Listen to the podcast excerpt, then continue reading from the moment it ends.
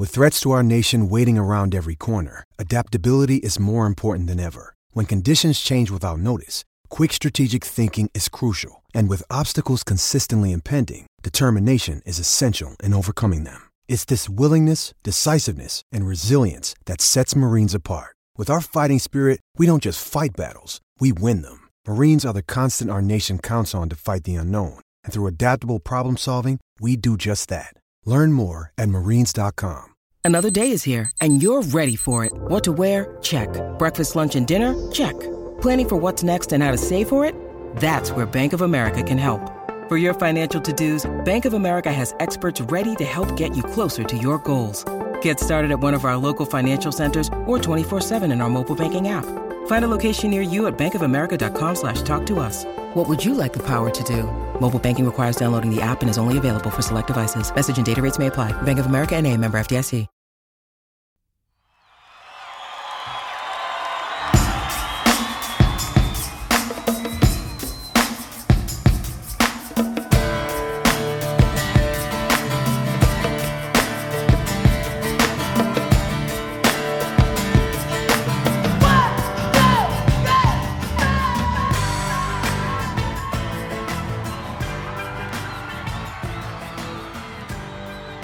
Hello and welcome to Undrafted, a Dynasty Game Theory podcast brought to you by the Undroppables.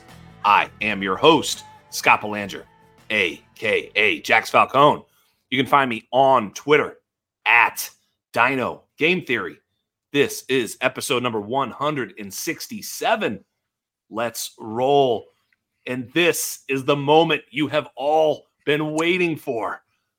I love it every single year. Last week was Felix Sharp. I love that episode. This one is going to be an annual tradition if I have anything to do about it. This is the Ray Garvin pod. My gosh, I mean, two great college minds back to back. And who knows, they may have some differing opinions. I can't wait to find out. I am sure you are all with me on this one. So without further ado, I'm not going to have any beginning of the show nonsense. Mister Ray, Ray Garvin's time is valuable. I want to get as much of it as possible. I am greedy. So without further ado, I'm going to bring out one of the best, one of the best college football minds out there and one of the most entertaining people that I can be around. I love listening to him talk. I love talking with him. And most of y'all absolutely love Mister Ray Garvin. So Ray G Q, what is going on, my brother? I love how you said most of y'all, most of y'all. Well, if there's Ray some G Q that don't, they're going to change that tune this right now. Yeah, man. I, you know, hopefully, hopefully, here's my thing. You know, I'm not everybody's cup of tea, but I, I try really hard to to show love and respect to just about everybody in the space. And I think one of the things that we need to start to do in twenty twenty-four and beyond, and if this fantasy season hasn't taught any of us this lesson, it really should have. Like, we're going to be wrong, man. We're going to be wrong. Yes, we're going to be right. And at the end of the day, man, this isn't even a game. It's a proxy for a game that other people play. Like, right. Let's just be cool, man. Like, let's just be cool. We don't have to agree. We're not always going to agree on prospects or particular strategies. But at the end of the day, like, this is a small niche community. Um, it's a very tight community, and I love everybody. I got love for everybody, man, whether we agree, whether we disagree. Like, I just don't have time for the bullshit. Not anymore. Nope. Not at this stage. You know, I've been, I've done this for too long. Um, I'm going to continue to do this for a long time because I am good at what I yeah. do. And I show sure. a lot of respect to, to everybody, man. So Jax, for you having me on, it's absolutely going to be an annual tradition. That's just what we do at the top of every year. We're going to get together. We're going to talk prospects. And uh, I'm excited, man. So thank you for bringing me back to your platform and all the dope stuff y'all are doing. Because you're talking about Thanks. me. Y'all are doing some dope stuff as well, man. Thanks, man. I appreciate it. And, you know, it, one of the things that happens on this show, because, you know, look, if you do a show with the same person every week, you kind of fall into a little bit of a pattern, a little bit of a rhythm. One of the challenges that I have is that I try to have a different, um, you know, person on every week.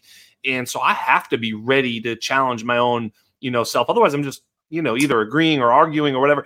I like to really ask the questions, you know, get some different perspectives. And, you know, Uh, I, I I said it, you know, on, on Theo's show. I was there this morning with Theo uh, Gremminger on the Dynasty Life show. And I said, right now at this time of year, I'm asking more questions than I am answering them, you know, and, and so I'm happy to ask questions. I'm happy to, one of the sayings on this show is be ready to be wrong. So I'm with you a thousand percent with what you had to say. And man, don't take yourself too seriously. I mean, we, you know, yeah, with your takes, it's like, how could you be so emotionally invested in is a player good or not? It's like, no, I guess he wasn't good. Fuck it. Move on. You know, I, what do you want me to do about it? You know, it's like, I'm all good with it. You know, we're going to, we're going to try and figure out the process. And, you know, that's one of the things I love about you is that you have changed and evolved over the years. Um, maybe talk a little bit about your process. I know that was something that was asked, I, I, you know, by some of the listeners, but also I'm kind of curious about it. And I do want to give you an opportunity to talk about the Trinity as well. Yeah, man, it's, It's about growth and learning. And I think the best learning advice that that I can give or that I've learned myself is through failure and through yeah. being wrong and through things that didn't work. And, you know, there was a point in time, Jax, where if you were a small, shifty, yak wide receiver that didn't get any air yards, you didn't get any, I'm all over you. Oh, you're making everybody miss in college. You're going to make a miss in the league. And as we all know, it doesn't quite work that way. You know, it's one thing to make Pac twelve wide receivers miss in open space, but it's not going to happen against San Francisco and the Dallas Cowboys on a consistent right. basis. So for me, uh, my process, it it is um, it has definitely evolved to a more analytical approach, especially with certain positions. There's certain positions where I just don't even touch because it it it's it's not a good use of time because we're all so wrong when it comes yeah. to quarterbacks. It's just so yes. difficult to get that. And what I try to do now is is focus on the skill set of the player, and I pay a lot of attention to the teams, man. One of the big sayings that I said in twenty twenty-three is don't ignore what the teams are telling you. Don't yeah. ignore what the teams are telling you. San Francisco told us for a very long time who they wanted to play quarterback. And a lot of people, because their own personal evaluation process told them X player was better than the other, so therefore this can't be, be the case. The teams told us what they wanted to do the entire time. So for me, my process is still uh, rooted in a foundational approach of can you play based on the film? Um, but yeah. I do incorporate a high level of analytics and data into that process now. And I also am starting to really trying to dive into how teams operate. What type of schemes do they run? How often do they run eleven personnel? I want to know how many times three wide receivers are on the field. And is it worth investing in a wide receiver for when the base formation for a team is twelve personnel? Why do you want the wide receiver four when they don't even play four wide receiver sets? So right. for me, it's a little bit of N F L film and a lot of data and a lot of analytics.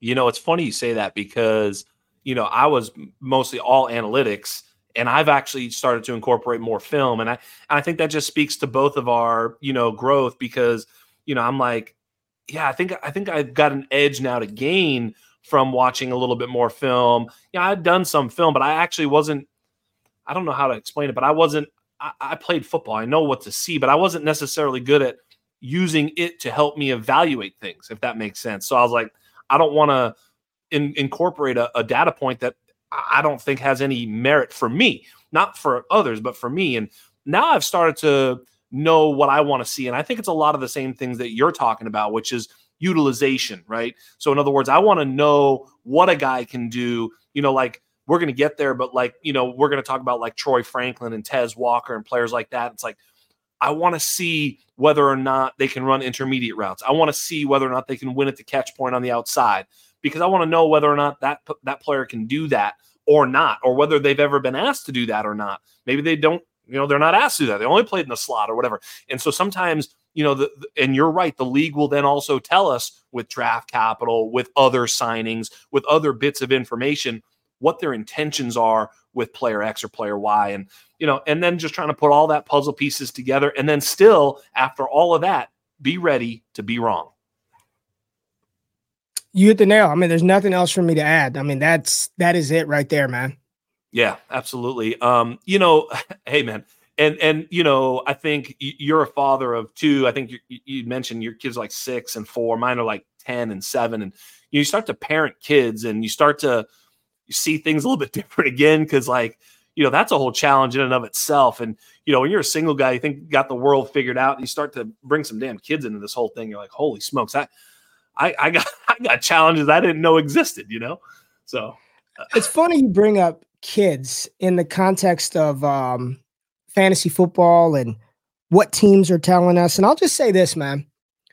My my son is a pretty good baseball player, and that's not dad talk. Like, he's pretty yeah. good. He's you you could tell he's not good at some. He's pretty good at baseball. And one of the things that I've noticed, man, as as helping him coach, uh, helping his coach as an assistant head coach, is coaching does matter. And yeah. even at a little kid level, at yep. six, five, and six years old, you'd be surprised how many parents are like, we want our boys to play on that team because we yes. see how you guys operate at practice. We see how you have them line up before the start of the game. Like, we want our child associated with good coaching. And I know yeah. that's five and six years old, but it doesn't stop as you go to high school. You know, when you're, if you're fortunate enough to have a child that is in, in, in that athletic realm, or even academically, you want to put your kid in those situations and environments where their creative juices, where their athletic prowess can, can shine and flourish and be nurtured and, and grow. Right. Yeah. There's no yeah. difference between what's happening at this young child level as the N F L. Like, you yeah. want your players to be surrounded by competent decision makers, competent coaching staffs. And it's just, it comes full circle. And I've noticed it now that we had, we had to tell parents, like, we, we can only hold twelve. We can only roster twelve. And yeah. luckily for us, our team is so good that we're getting converted to an elite squad. But still, point is, coaching matters. And I'm not here to be a coach worshiper. I know Matt Kelly, my dog Matt's like, we don't yeah. worship coaches, but there is something about a competent offensive scheme and putting those players in positions to be successful. So when I say pay attention to what teams are telling you, there are certain situations where you could sit back today and say, this is probably a good spot. And, and to your point, be prepared to be wrong, because everybody yeah. and their mama said Houston was going to be a dumpster fire and you don't want any part of anybody on that offense. And then come to find out, you get a competent head coach, a creative offensive mind at the at the offensive coordinator position, and now you want every damn piece of the Houston Texans that you can get. So um, I'm excited to dive into tonight, man. We got a yeah. lot to talk about. By the way, by the way, I'm going to hit it quick, but I think I have never really uh, challenged Matt straight up, and I'll give him an opportunity to to debate me on this, but I think he misses the boat on that take. I do think he's got the genesis of the right idea, which is that there are some coach worshipers who forget that the players actually are the ones that make the plays. I mean, Bill Belichick famously said, you know, I, I don't do anything without good players. The players get all the credit. I don't do shit, you know, and and and that's being, you know, modest or humble, but you and I both played. I know you played at a higher level than me, but we played at high enough levels each where I know for a fact that coaching matters. I know for yes. a fact scheme matters. I know for a fact preparation matters. I know for a fact adjustments matter. I know for a fact all these things matter, and they matter down to the smallest details. If you're if you're running a run play and the guard is asked to To to to to double, in other words, block a, a lineman and then go reach to a linebacker, and he's not good enough to do that, and you keep trying to do that, that's just a small little adjustment in the interior of the guard, and it's like on one kind of run, you need to fix that. You know, you need to have the ability to fix that at any level, let alone all the in- intricacies at the N F L level. I'm just talking about a small little detail. These are these details are magnified and exemplified at the N F L level, and these coaches matter way, way, way, way more. Now, the, the the the flip side of that is we don't always know who's good and who isn't. We don't know, you know, all the best offensive line coaches. We don't know how good this offensive coordinator gets along with the head coach, yada, yada. But that in, uh, institutional uh, makeup matters to these to these teams. Do, do you agree with that, Tate? A hundred percent, one hundred percent. And I think yeah. – I'm going to give somebody the million dollar idea right now. And I'm telling you, it's the million dollar idea. And I'm, I'm kicking you free game because I don't want to have to do it. I want somebody else to do it so I can just use it. I, I, I, I think the biggest missing component, in my opinion, in the entire fantasy football space is the lack of educational awareness around offensive schemes and what yeah. that means. Because here's what we do. This is what we yeah. do every single year. We just assume oh, uh, uh, Matt Canada's still in Pittsburgh, but you know what? They they drafted an offensive lineman. They brought in Darnell Wash. Offense is going to be better. Oh, right. this this this team brought in this guy. It's going to be, but we don't have any idea anything else. There's no coaching tendencies.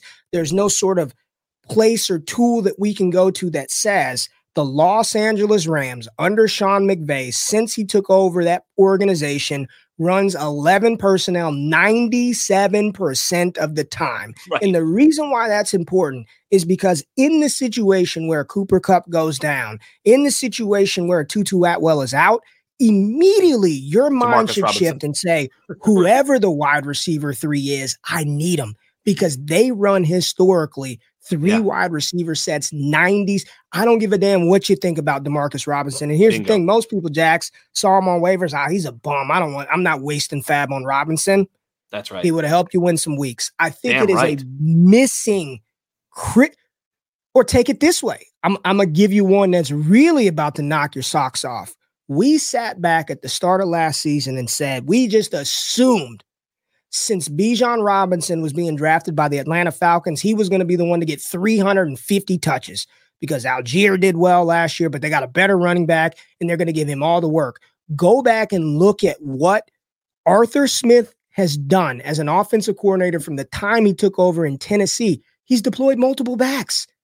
It doesn't matter who he had. He was going to run two running backs no matter what. So at that point, the expectation for what we had Bijan Robinson to do, despite the fact that he could or could not do it from a right. talent perspective, that situation from day one, you should have known he probably ain't getting no thirty carries a game. It's probably not going to happen. Tyler Algier is going to be involved whether you like it or not. And you know what we did from week one to week eighteen?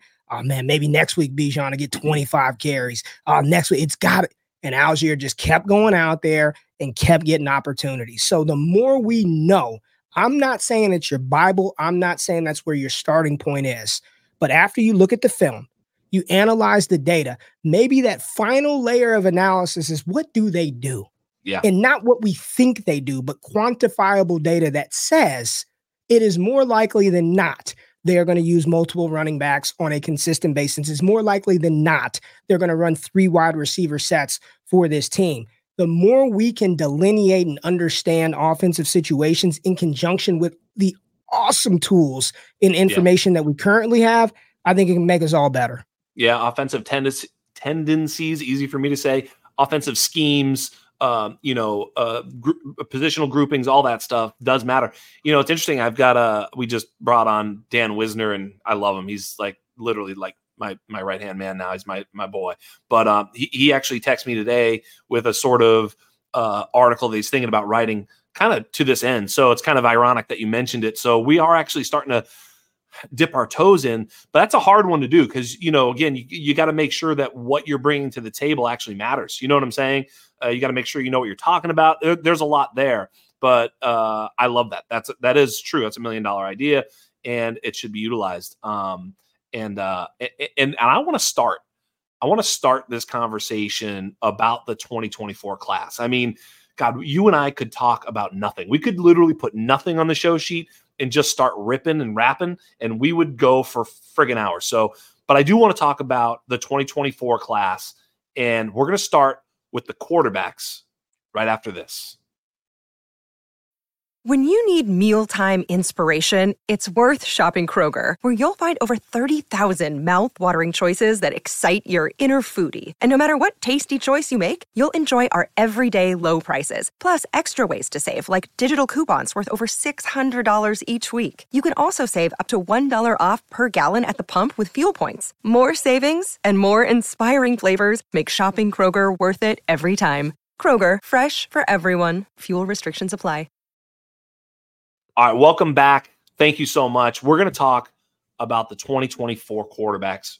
Ray, I can't wait. By the way, uh, this this morning, you ever do something so stupid with your like like um, you ever embarrass your kids, or you know, I maybe they're too young. They don't get embarrassed by you yet or whatever. My daughter's ten, so she's like, you know, I can embarrass her. You know what I mean? Do you, do you ever My my, my six, almost seven-year-old is start. I noticed it when I dropped him off at Kids Night Out. I tried to give him a kiss, and he kind of ran yeah. off. He didn't want daddy to give him a kiss.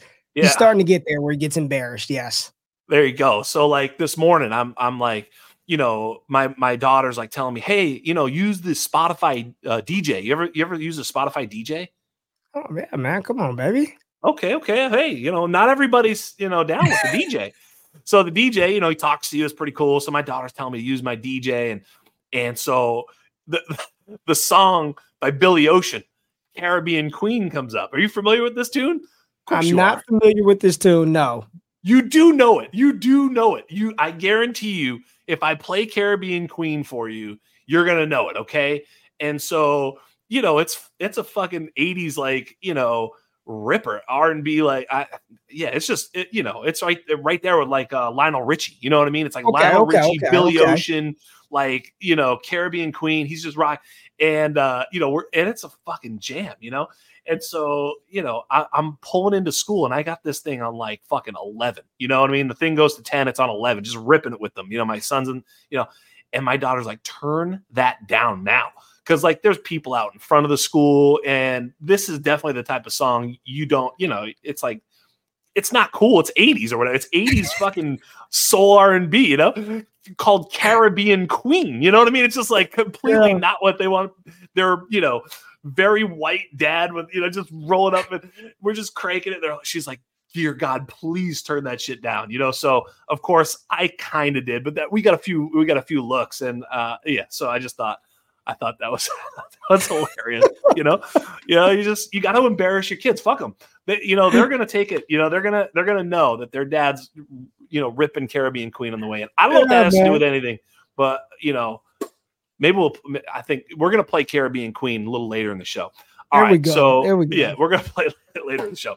All right, so look, this quarterback class to me actually is is very interesting, and I don't want to spend a ton of time on it, but I do, I do have some questions about this this quarterback class, and you know, I think it all starts with Caleb Williams. And you know, I did a a, a two round mock this morning with Mister Theo Gremminger on his show.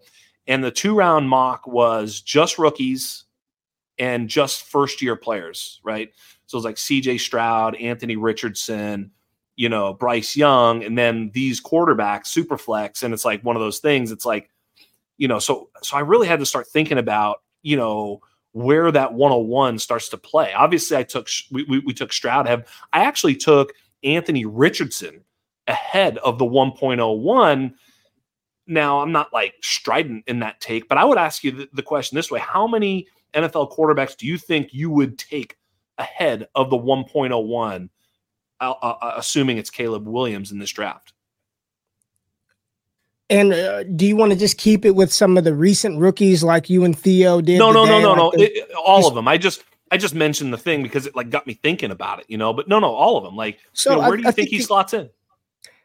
The answer to this question, and I, I'm not trying to straddle the fence. Mm. It depends on what you, it depends on your objective from sure. a value perspective, from a yeah. value. If you're truly just drafting the player as an asset that you can liquidate and turn into something else. Yep. I think he's probably inside that top nine. Caleb Williams, if you want to go there from an asset perspective. I, I agree. I with think that for sure. most, I think most dynasty gamers, and I'm not looking at you and I'm not talking to Theo, but most people who consume your content, who consume mine, would probably rather have a shot at Caleb Williams over Kyler Murray, over Trevor Lawrence. And, you know, I think people, even with Herbert to a degree, you might be like, yep. eh, I may take Caleb over Herbert. So if you're looking at it from a value perspective, the thing that I can liquidate the easiest, he's probably a top eight quarterback. If I got to plug him into my lineup today, twelve, thirteen, fourteen, yeah. give me Kyler, give me Anthony Richardson, give me like there, right. there are probably a handful, more than a handful of quarterbacks that I would rather insert into my starting lineup for production opposed to banking on any of those rookie quarterbacks, Caleb Williams, Drake Maye, or Jayden Daniels. Yeah. yeah, I think it's it, it it becomes interesting. And I think the the bigger conversation, and it's hard to have the player take because you're right. You know, what do I know? Like, obviously, if Caleb hits his ceiling, then you want him somewhere around the Burrow Stroud, right? You know, if he hits, if he busts out, well, shit, give me, you know, he's Bryce Young or whatever. You know what I mean? It's like, I don't know what he's going to be. I do think he's a better prospect than Bryce Young for sure. And obviously, I want him well ahead of that type of value. But like, you know, if I know what's going to happen, it's easier to say, you know, where I want them. Um, but yeah, you're balancing out that ceiling versus bust potential, because here's the thing. We don't ever see a bust. We don't, we don't see them. We, I mean, look, I actually kind of thought Zach Wilson was going to bust, but you know, we, that, you know, whatever. We just don't know which ones are going to bust, which ones aren't. And so, you know, whether it was Trey, nobody saw Trey Lance busting, right? Remember that? You know, everybody I do was, remember it. Nobody. Nobody. Not one person. Nobody. Nobody. He was a first-round Superflex startup as a rookie. Kyle Shanahan, baby. Yeah, it's going to happen, right? Um, so, you know, we don't see it coming. And so, therefore, you know, you have to play a little bit of that game where you say, hey, you know, upside versus downside. Well, downside is really far down there. I'll just tell you that. Now, if he goes first overall, which he most likely will, there's a lot less downside. So, I, I agree with you. I think he's in that in, in that range. Um, I, you know, so anyway, that's my two cents on the quarterbacks. I, I tend to fade these rookie quarterbacks, maybe to my detriment. I, I have a hard time. And I just think it's because, you know, if you ask me, put a percentage, um, you know, whether or not these players hit or not, Drake Maye versus like Malik Nabers, it's like, they're not close. You know, it's not close. Malik Nabers is a much higher percentage of just hitting, you know, good to above average player, you know, then, then Drake Maye. It's just, I, I, it's just, that's the numbers, you know, but if Drake Maye hits his ceiling and, and, and, and, and gets there, well, then you have a, a quarterback in a super flex league. Very, very valuable. I get all that. So anyway, that's just how I see it sometimes. But, you know, the, the one I'm wondering about is, is the Jayden Daniels versus Drake Maye, because, uh, you know, I, when I see Jayden Daniels, I see a little bit of Lamar Jackson. And if he gets that draft capital, which it sounds like he's going to, do you have Jayden Daniels ahead of Drake Maye at this particular point? I do. He's my quarterback two in this class uh, yeah. right now. I made that adjustment uh, probably a month ago. And when I say that, it is not an indictment on Drake Maye. I right. believe Drake Maye is still a fantastic quarterback prospect, but in the constructs of how we operate and what I'm looking for, I mean, Jayden Daniels had one of the most efficient seasons in college football history from a passing perspective in the yes, S E C, and his twenty twenty-two season on a transitional L S U team with Brian Kelly just coming over from Notre Dame, Kayshon Boutte kind of busting out the way that he did, he was still incredible then. So for me, in the game and the spirit of what we do in fantasy football, yes, I have I have Jayden Daniels as quarterback two in this class right now. Yeah. And that's, that's based off of upside. I mean, if you were just betting on which guy would, uh, you know, be a productive starter in five to ten years in the N F L, your bet is even on those guys. Or do you think maybe Drake Maye has a little bit more firm floor, or do you just kind of like Jayden Daniels? Uh, you know, wh- wh- what do you think about that sort of? I, I don't uh, even care about floor. I don't want a floor yeah. quarterback. I don't give right, a right. shit about a floor quarterback. I'm going to go find a floor quarterback is Derek Carr, and I don't have yep. to pay anything for him. I'm looking at if he hits what he's potentially capable of doing, of being a eight hundred perennial, seven fifty to eight hundred yard rusher in the N F L. I'm not even saying a thousand yards. That's kind of, that's different level, right? If he can yep. give me five to six to seven hundred yards on the ground, be an efficient thrower of the football. Uh, yes, I, I want him. And I believe that Jayden Daniels, and uh, you started the segment off saying that, you know, Anthony Richardson, you took him above uh, the one oh one, and I agree with you in the sense of I've seen Anthony Richardson in the N F L, but if I were yeah. looking at those two as prospects, Jayden Daniels would be a higher rated prospect than Anthony Richardson for me. Right. And I was a rich truther numero uno. But yes, you were. Equal ground, them both coming out, I would prefer Jayden Daniels, his passing. And the thing that I love about him is it didn't just start last year. There's something to be said about a true freshman stepping on a Power Five field, which yeah. he did at Arizona State in twenty nineteen, and he was good, really good as a true freshman. So yeah. this is a young man who's only gotten better and better as time yeah. has gone on, and he bet on himself, making that transfer to L S U, going to the S E C thing where things could have gone really wrong for him. Yep. And he just kind of sure. killed his stock, and he's done nothing but elevate. So for me, uh, yes, he is my quarterback too. I, I don't, I, I don't want to invoke the name Lamar Jackson, but he does have some Lamar Jackson in his game. He sure just does. As a thrower of the football, I think he's a little more advanced and developed than what Lamar was coming out of Louisville. Yes. That ain't got no- Lamar's a thousand times better than Jayden Daniels. Let's get that clear right now. Well, Lamar but is coming out as I mean, he's been amazing. Yeah. Yeah. I, I think Daniels is quite a bit further along in his development of playing quarterback than yeah. Lamar Jackson was when he came out of Louisville. Hey, on a, uh, you know, compared to, I mean, I remember Lamar as a prospect just had that, he had a lot of zip on the ball. And I know Jayden uh, has been more efficient. I've seen that. And I know he's got the athleticism. Uh, just a quick kind of secondary take. Do you think he's got the arm strength that Lamar had, or is it more or less or same? Lamar has a cannon. I, I don't, yeah. I don't believe he's got the arm strength of Lamar, but Lamar's got a, Lamar's got a cannon of an arm.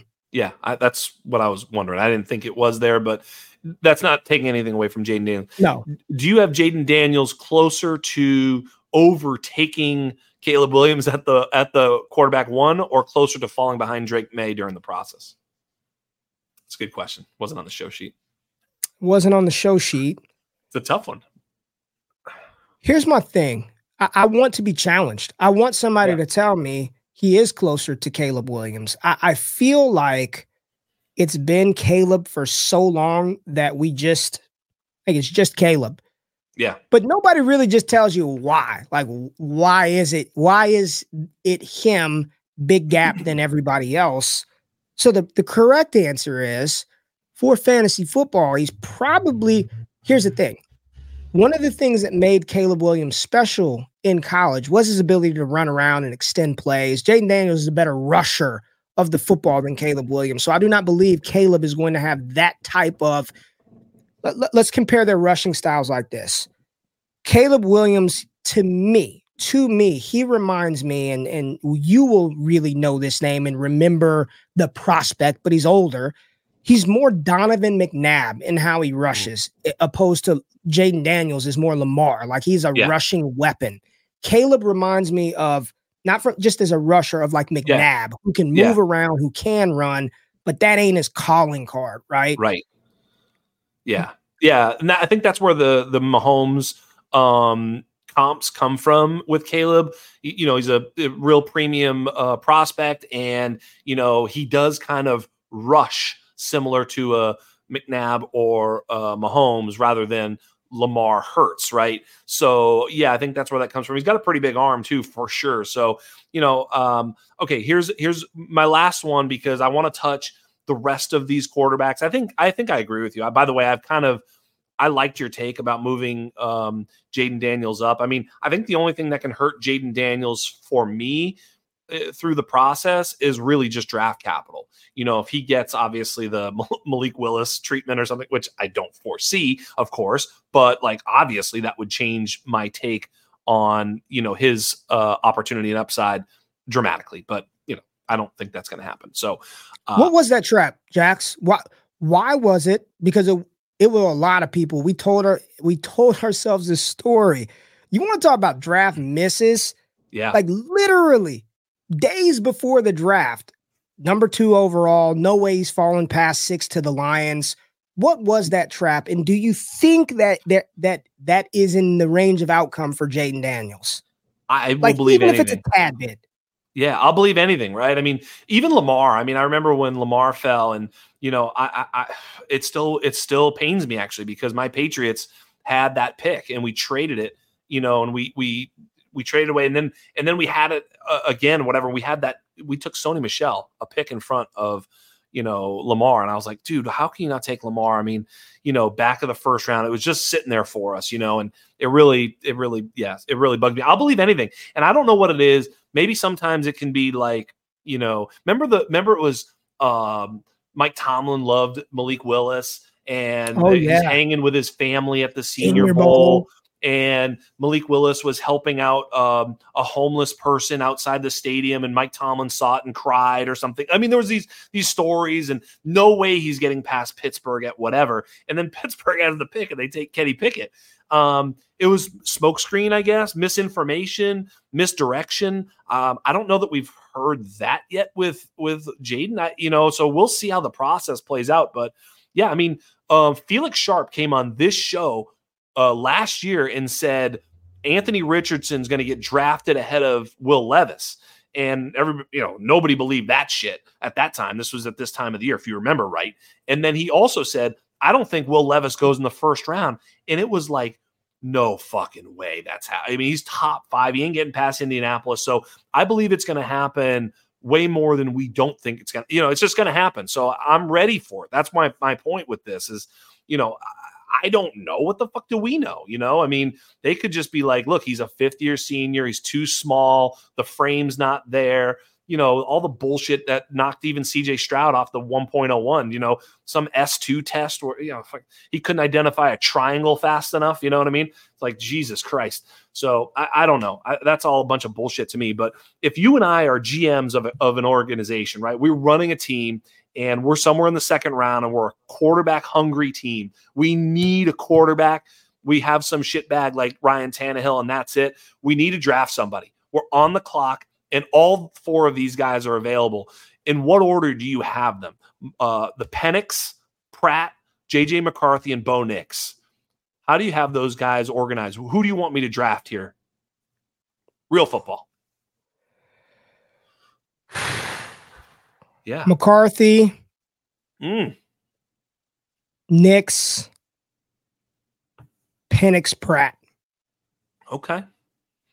McCarthy, Nix, Penix, Pratt. Interesting. I don't think McCarthy's ready to play right now. Okay. I don't think he's ready to play right now, and I think it would be a mistake to roll him out day one. But I do think there is something for the fact that he is not a turnover-prone quarterback. That is, for me, that is one thing that I just, you see the U S C helmet in the back, man. I've been a U S C Trojans fan through and through. And I remember when Darnold got picked, what, number two overall, number one yeah. overall. And I was just like, dude, this dude was turnover-prone in college. And, like, yeah. you are who you are. A leopard ain't gonna change his spots. Like, you are who you are for the most part. And he's been yeah. turnover-prone since the day he walked into the N F L. I'm looking at McCarthy, and he doesn't do that. He can run. He does have athleticism. He has the arm strength. He's just not ready to go. And I think what's working in his favor today is the fact that Jordan Love has found great success in the N F L after sitting and baking and developing for a little bit. Bo Nix, for me, I, you know who he feels like to me? And it's funny. I just got done uh, watching Bucky Irvin with the patrons. Literally, that's why I was one minute late to this. We had just wrapped up Bucky Irvin film session. Yeah. He reminds me like Mac Jones. He he reminds me of a quarterback, and he's going to get a shot because he just he's that type of quarterback that's going to get an opportunity to play, whether that be for a season, whether that be for three games. He's going to be on the field. He reminds me just of a Mac Jones. He can operate, but I don't know if he can elevate. Michael yeah. Penix was exposed big time, mm. big time. I, I he would have almost done himself a better service not playing in the game, somehow being hurt and being this mystery mm. prospect, opposed to going out there and showing that in the face of pressure, he cannot deliver the ball. He doesn't have a lot of mobility. There's a lot of scheme going on out there in Washington. I... Mm-hmm. I am very concerned about Mister Penix. I am very concerned. And I have Pratt at four. And the reason why I have him at four is because I haven't watched a ton of him outside of seeing him play at Tulane. Uh, but we'll see what Pratt can do. I could walk away from the Senior Bowl and be I like, I was going to say, you're going to see that it here. Might be a guy that. So he's at four by default. I'm not going to knock him, but I haven't looked yeah. at him enough to give you a fair assessment on Pratt. Well, you're going to get a look at, wait, now uh, Penix is there. Uh, Pratt's there. Who Nix else is, is there? there? Nix is there, Nix. Right? And they're on the same team, Nix and Penix. Mm. So That's you'll gonna see be, them back. You're going to get a chance. Yeah. You're going to get a chance. I mean, not that the Senior Bowl is everything, but it's something. It's something. I think that you probably, I think you even kind of see, sometimes you can see the zip too. I mean, you know, you just kind of see oh, yeah. the difference in the ball for sure. Um, what else will you think you'd be looking for? I mean, timing, placement, all that stuff. I mean, anything that you're, I mean, are you going to be looking at even like kind of how they carry themselves, or does that Absolutely. maybe not? Yeah. Yeah. Absolutely. It's it when you go to an event like that, here you've got the, it's a great opportunity because they don't know who the hell you are. They have no clue if you work for the Bengals, if you're a representative of the, so they are on, right? Right. Majority of the time. Yep. I, Cody Carpenter says it. You could just hear it. Who's got that dog in him? You know who sticks yeah. out in my mind, who had that dog when I met them? Two players from last year. One, Tyreek Stevenson, cornerback from Chicago. When I say this dude was yapping and talking shit from day one, I mean, me and uh, me and Damian Parson from the Draft Network, we're talking to Tyreek in the meeting room. He's like, bro, I'm from Florida. I'm I'm going to drop a four three. I'm doing this, man. Y'all crazy. I'm locking. Like, just his charisma, the confidence. And I played cornerback in college. I'm like, that dude's got it. And yeah. then Tank Dell. Tank Dell was another one. I'm on the sideline, and this is a true story. Nobody, day one of pads, nobody wanted to guard him on one-on-ones because right. he was making people look silly. So yeah. he goes up to the line of scrimmage. Nobody, the only corner that wanted to continue to go up against him was Rajon Wright, cornerback out of Oregon State. Tank Dell comes to the line, and he looks at the defensive backs, and he says, you M F are scared, somebody step up. That's what you motherfuckers scared, somebody step up. And I'm sitting there like, okay. And what did he go do? Cooked them all. Cooked them all. Cooked. Yeah, so I'm looking for skill. Dontavian Wicks, my co-host, Jay Rich, he was like, yo, this, this kid, he looked good out there. He looked good. I'm just, day one of the Senior Bowl, this is on camera, on record.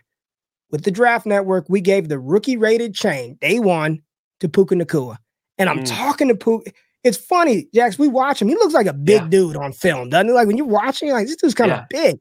I'm standing next to him, and I'm not the, and he does, I watch him every Sunday. I'm like, he did not look that massive at the Senior Bowl, but he just had this confidence about him that, like, he was like, yeah, man, this is, this is what I do. And fun fact about Puka Nacua, people don't even realize him and Rome Odunze were on the same Washington team right. uh, for a couple of years, but neither here nor there. It's it's just a good opportunity uh, if you really take in the experience and go there and not be shy to talk to those players, hear about them. Rashee Rice was another one. We ate French fries yeah. on the elevator, and he's just talking to me about Dallas and how excited he was for this opportunity because he's like, I think I'm one of the best in this class. He's eating yeah. my French fries. I'm like, hey, man, can you have these? It's within the diet. He's like, I'm good, man. Give me some of those fries. But it's just a fun experience, man. I'm very excited to see those quarterbacks. But to your original question, I'd go McCarthy, Nix, yeah. Penix, and then I'll excuse Pratt right now. I'm not even going to put him forth. I, I want to see some more Pratt. Hey, look, I'll tell you this. Uh, Felix says he's got the the arm to c- throw cross hash outs is all I'll say. You know what I mean? Opposite hash outs, you know, so, you know, that'll be interesting to see how he how he handles himself. Because it sounds like and, and and again, he was mentioning he beat uh, Oklahoma in the bowl or something like that. I mean, he at Tulane, he, he won a couple games against some pretty big opponents in in clutch moments. Uh, did Michael Pratt. So, you know, I, I, think, I think he's, he's beat Caleb Williams. I think he beat yeah, they, Caleb Williams in U S C. Yeah. See what I'm saying? So like, yeah, he, he, he's got, he's got some, he's got some moxie. He's got some skills. He's got a little bit of inconsistency, I guess, is what Felix was saying. But, uh, you know, I, I've been telling the story about Tank Dell, uh, you know, and, and I sort of tell it in a way like the, they line up to, to, you know, the wide receivers line up and the cornerbacks line up and like, you know, you're playing like one-on-one in basketball. You're like, you're counting like one, two, three, one, two, three. You're like, yo, yo, you go ahead. You go ahead. They're like doing that number, you know, or they're like, yo, yo, I ain't, I don't know. Someone else take this motherfucker. You know, they were literally cornerbacks were basically doing that. And you just echoed that sentiment that nobody wanted any piece of Tank Dell in one-on-ones. Nobody, man. And we yeah. do do that, uh, yeah. especially yeah, on like, tackling drills. When you got to go head up yes. with that big fullback, you're like, hey, man. I, One, I, two, three, four. Fuck that. No, you're four. You get in there, baby. Yeah. I, I remember that. You'd be like, yo, I want no part of this dude. No, thank so, you. Yeah, not today. No, thank you. Yeah, Texas drill or whatever, Oklahoma drill. And not whatever. today. Yeah, I don't feel like no, doing this you. today. No. Nope, nope, nope, nope, nope. So yeah, so that's that's the that's the Tank Dell story. And what's cool about it is that's happening in the N F L on a weekly basis. People just look at him going, oh fuck, you know. So Tank Dell, absolute absolute money at the Senior Bowl. All right, listen, here's the thing, man.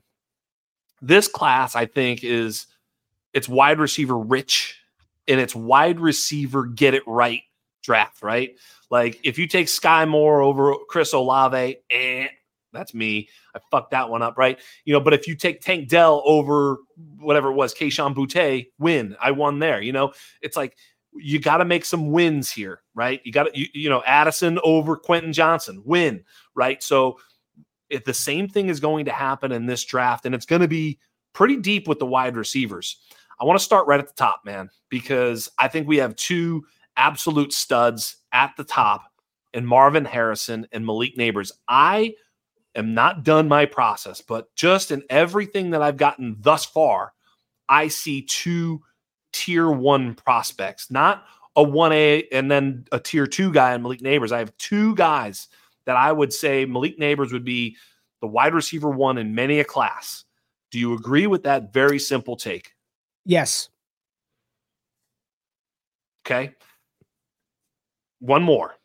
This is now the bridge too far. I pissed some people off on Twitter, which is fun, by the way. I'm not upset about it. But I did so by suggesting that I might be getting closer because of this take, that I'm now closer to maybe considering, just considering Malik Nabers over Marvin Harrison, and people lost their minds as if I've hurt their family's feelings, that there's no possible way that Malik Nabers could ever be better than Marvin Harrison, which you and I both know is ludicrous because anybody can be better than anybody. Yes.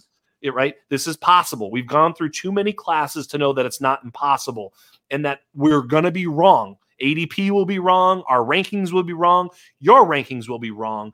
And where they're wrong, we don't fucking know yet. Otherwise, we'd be millionaires, billionaires. But is it possible that you will have Malik Nabers as your wide receiver one? Is it even ten percent chance that at the end of this process, barring injury, that you'll have Malik Nabers at wide receiver one? Is it possible? Probably not, because people are so dug into Marv as the wide receiver one. I just know what he is. Like, I know that I've got a rock solid brick of twenty-four karat gold. Like, I just yeah. know that, right? Yes. But your point and your assessment of the situation, if his name were Trey Jones, and you yeah. look at every analytical metric, and his name was not Marvin Harrison Junior, yeah, I, I think that Malik Nabers would probably be the one. His mm. name is Marvin Harrison Junior Yeah, and because he is Marvin Harrison Junior, he's probably going to get every opportunity alive to be successful, and he is an incredible wide receiver. Yes, however, so is Malik Nabers. Bingo. So is Malik Nabers, who has been a dog for two years in the S E C. He also is not the wide receiver two in this class. He is wide receiver one, lowercase a, or cursive capital A, where Marvin is just the regular, what is that called? yeah. I don't even know the font. Times New yeah. Roman A. Sanskrit. Right? I don't Sanskrit know. Fucking write it a. down. Yeah, they are wide receiver ones. They are co ones, in my opinion. And I can't envision a world where, if let's just let's just say the New England Patriots select him at three. Oh, Jesus, please no. And and Nabers goes to the Chargers at five. Yeah, yeah. Sheesh, sheesh, sheesh. I mean, people are gonna have some issues, right? I mean, this is gonna be a fucking a problem for some people's takes when that happens. That's going to be a problem. Just saying. It's it. I'm just saying, if his name were Jackson Johnson, it would be, it would be, it would be. Malik By the way, Nabers. I've used Jackson Johnson as one of the names I will tell people my name is when I'm com- being a fucking ridiculous person. Cause that's the greatest yeah. name there ever was. I, What's your name? Would, Jackson he, Johnson. It's just fucking He fantastic. Would not be the wide receiver. I, I don't believe, because every other data point says that Nabers was better. Especially yeah. this season. Every, That's what I'm saying. You look at everything, yeah. yards per route run, yards after catch per like it. He's right there on par with him. And yeah. you would say, man, we've seen this before from a player that's very similar to him, just a few years back. I, I think I, I'll say this. Is there a chance, very small, very, very, very small, microscopic chance, but it's not because of Malik Nabers' talent. It's the foolishness and the gullibility of the fantasy space that I know if I have Marv, I can probably trade him for Malik Nabers plus something else. I probably yeah. can in yeah. the right league, and I will do yeah. that ten out of ten times. Yeah. I, I, you know, here's the other thing, too. It's like, you know, when talking to Felix and talking to others, and and I'll ask you the same thing, it sounds like Marvin Harrison is locked into a sort of a DeAndre Hopkins, A J Green, outside only X wide receiver route tree. Like, he's going to be out there. Um, now, it's, I suppose it's possible they move him around, but it doesn't sound like that's what he's accustomed to doing, whereas Malik Nabers offers you a little bit more of this sort of Justin Jefferson, CeeDee Lamb type of play where he's in and out of the slot. He's moving around formations. He's in motion. He's running more routes, uh, you know, a wider variety of routes. He's faster. He can get a little bit more deep balls. Um, it just sounds like he might have a little bit more utility in the league that we have today in terms of the type of prospect he is. This is taking zero away from Marvin Harrison Junior as a prospect. I'm just sort of starting to talk it out. It's early enough. We can have this conversation, and I can still unwind it by April and May and say, no, no, no, Marvin Harrison yes. is, you know what I mean? But I'm just trying yes. to talk it through before we put our feet in the cement and put our handprint there and go, that's that. Um, because that's what I see in Malik Nabers. What are your thoughts about that? Like the u- utilization, the versatility of this neighbor. He's awesome. Man. He can He's play awesome. everywhere, everywhere. And you, we've seen him do it for two seasons. Right. For two seasons, he's played everywhere, inside, yeah. outside, in the backfield, everything. Yeah. I'm Marv has saying. two now. Uh, Marv. Marv's they, great. They, this isn't taken he, away, you know? Yes. And they let Marv do more this season. He did do more.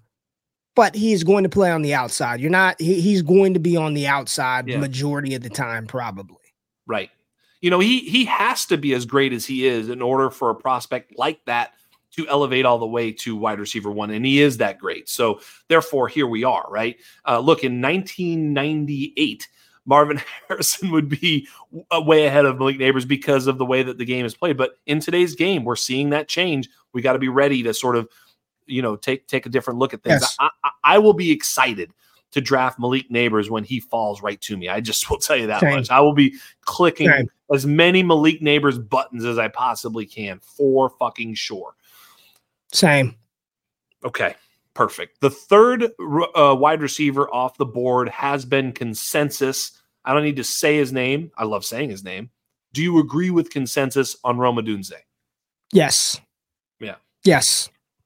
Yeah. He is what I consider just he's a professional wide receiver. Yeah. I think he's a very, very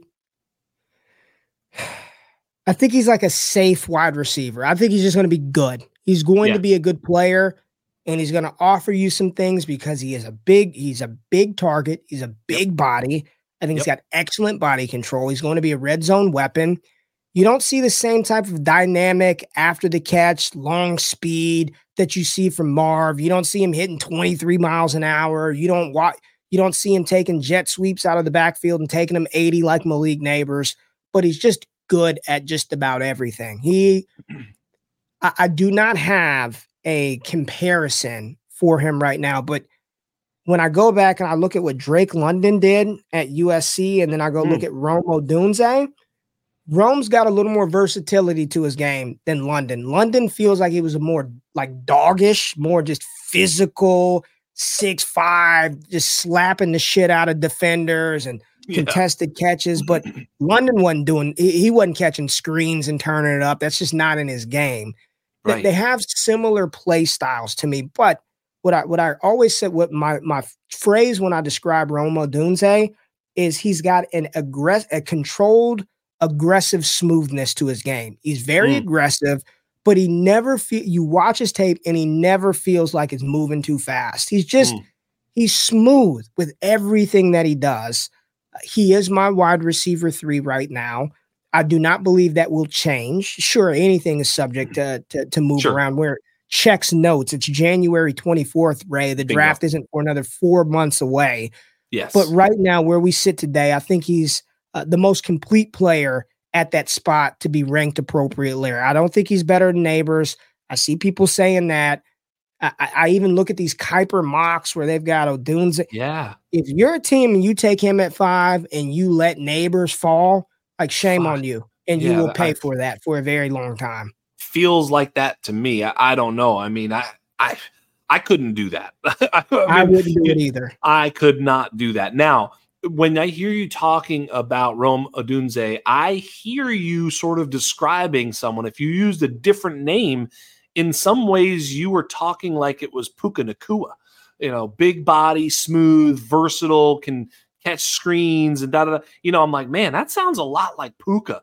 And, you know, Puka, you know, I'd say is valued certainly somewhere after Marvin Harrison and Malik Nabers in, in Dynasty, or at least, you know, close enough to yes. in that in that range is what I guess I'm getting at. So, you know, you might have the ability to trade the pick that is Rome Odunze for Puka or vice versa.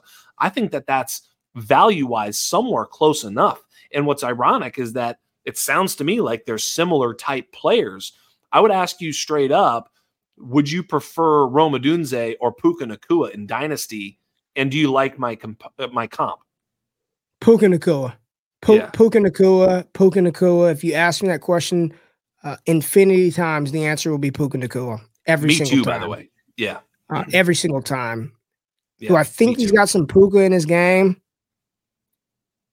Sure.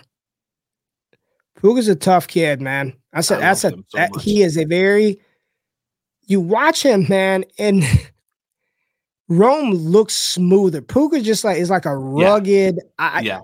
He's like a tumbler, man. You, you know what I mean? Just like he's yes. just rugged, dude. It just it doesn't look great. Like you don't look at him, you're like, oh, he's a route savant. Like sign me up. But it just it works. He's open. Yep. You can't tackle him. He's physical. He catches every damn thing, even though yep. he drops passes. I don't care. He ca- he pulls in things that he, he should not yes. be catching passes.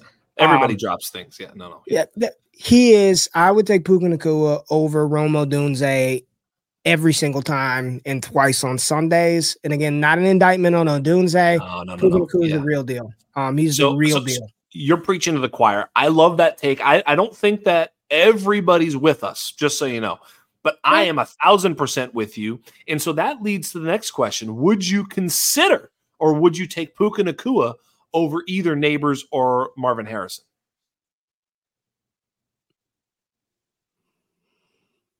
Now I got him. Now I got him. Again, cop it's out. Tough. Cop oh, out. no cop out. Cop no, out. We're on the clock, man. We're going to take a wide receiver. We're in a startup draft. We share a team. It's one thousand dollars buy-in. We need a pick. All three are on the ta- on the table and nothing else we like. I'm telling you right now, we have to pick one of these three guys.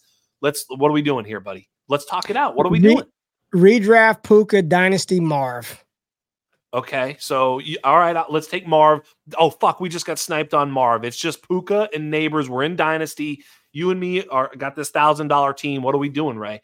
We can talk it out. You can ask me questions if I you would want. Take Malik let's Nabers. Work- I would take okay. Malik Nabers. Here's my okay. here's my fear with Puka, and I say I'm interested to see this play out, but I hope it doesn't play out.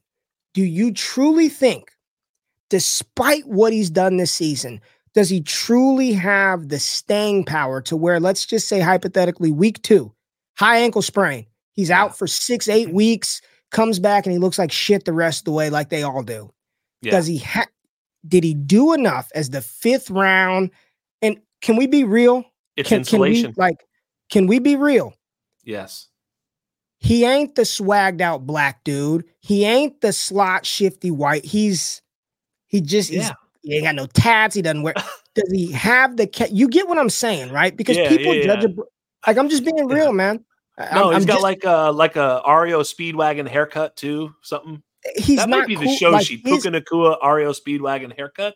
I don't know. We're, we're knocking on the door. And, Keep and, going. Be, and, and because of that, and I look at Nabers, and he's going to have yeah. the L S U brand behind him. Shoot. He's swaggy and dancing, and he does this, and he's going to test better than Puka Nacua, and he's going to have the capital to swaggy where even A F. If he fails year one, yeah. listen, man, you know we got to talk Jalen Reagor every show. Yeah. People still bought Reagor in year two. All right, he'll he'll get another shot. It's going to be all right in year two. There was still – I don't – I'm not sure just yet if Puka truly has the staying power to withstand an injury where he's not producing. I mean, people were about to bail on him in week nine when, yeah. when he was – checks notes, yeah. catching passes from John Walford. People were already, ah, I told yeah. you he's not that good. Yeah. I would take Malik Nabers over Puka Nacua for that fact. I, by the way, I agree with you. Okay. I'm, I don't disagree. This is a super tough spot. I wanted to put some pressure on you because, you know, I think that this is where people start to think about what they want to do. And it's hard because as we look at them as prospects, obviously we just put Puka Nacua last year versus Malik Nabers this year. It's not even fucking close. Not even, not even close. You know, Puka was a fifth round pick, fourth, third, fourth round rookie pick. This guy's going to be a, the, the one oh two in every friggin' draft in a one quarterback league. Like, this is the guy. So look, obviously as a prospect, and that's how good Puka was in rookie season, that he can elevate himself that high. But I think that's the ceiling. I put him right behind Marv and Malik Nabers. I think they're that good. I do agree with you. I'm happy to push the button on Malik Nabers and let Puka slide to my competitor, although that will hurt a lot. Maybe yes. we can trade. Maybe we can trade back up and get that pick. Yes. Yeah. Damn, that was uh, hard. You got me sweating. That was a hard yeah. one. No, but it's right, man. I, but that's it. You know, I think that's what people want to hear. So, um, I will ask you this question because I don't think I know your answer. At the at the wide receiver four in this class, you have Brian Thomas Junior Yeah, that's what I thought.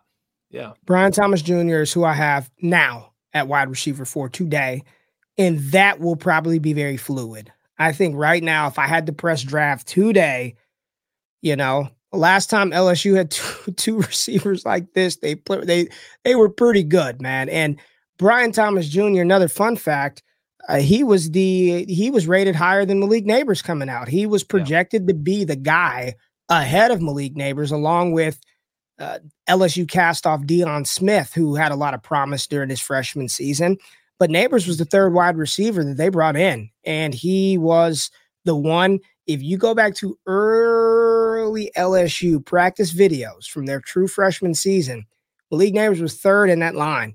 I mean, it yeah. went Deion Smith, Brian Thomas, and then Malik Nabers was the one who got to go up and run routes in practice. So right now, B T J with his size, he is a, He's kind of like a, a a different archetype. We don't see these six foot four, two hundred ten pound speedsters. I think he's going to have a lot of touchdown upside at the next level. He's probably going to test really well, and I do believe when I'm when I'm when I'm trying to pencil in these wide receiver fours and fives and six now, right now a lot of it is baked on perceived capital, and I do believe that he's going to get the requisite capital to matter for us in fantasy. By that I mean he's probably going to be a first round pick in the N F L yeah. draft.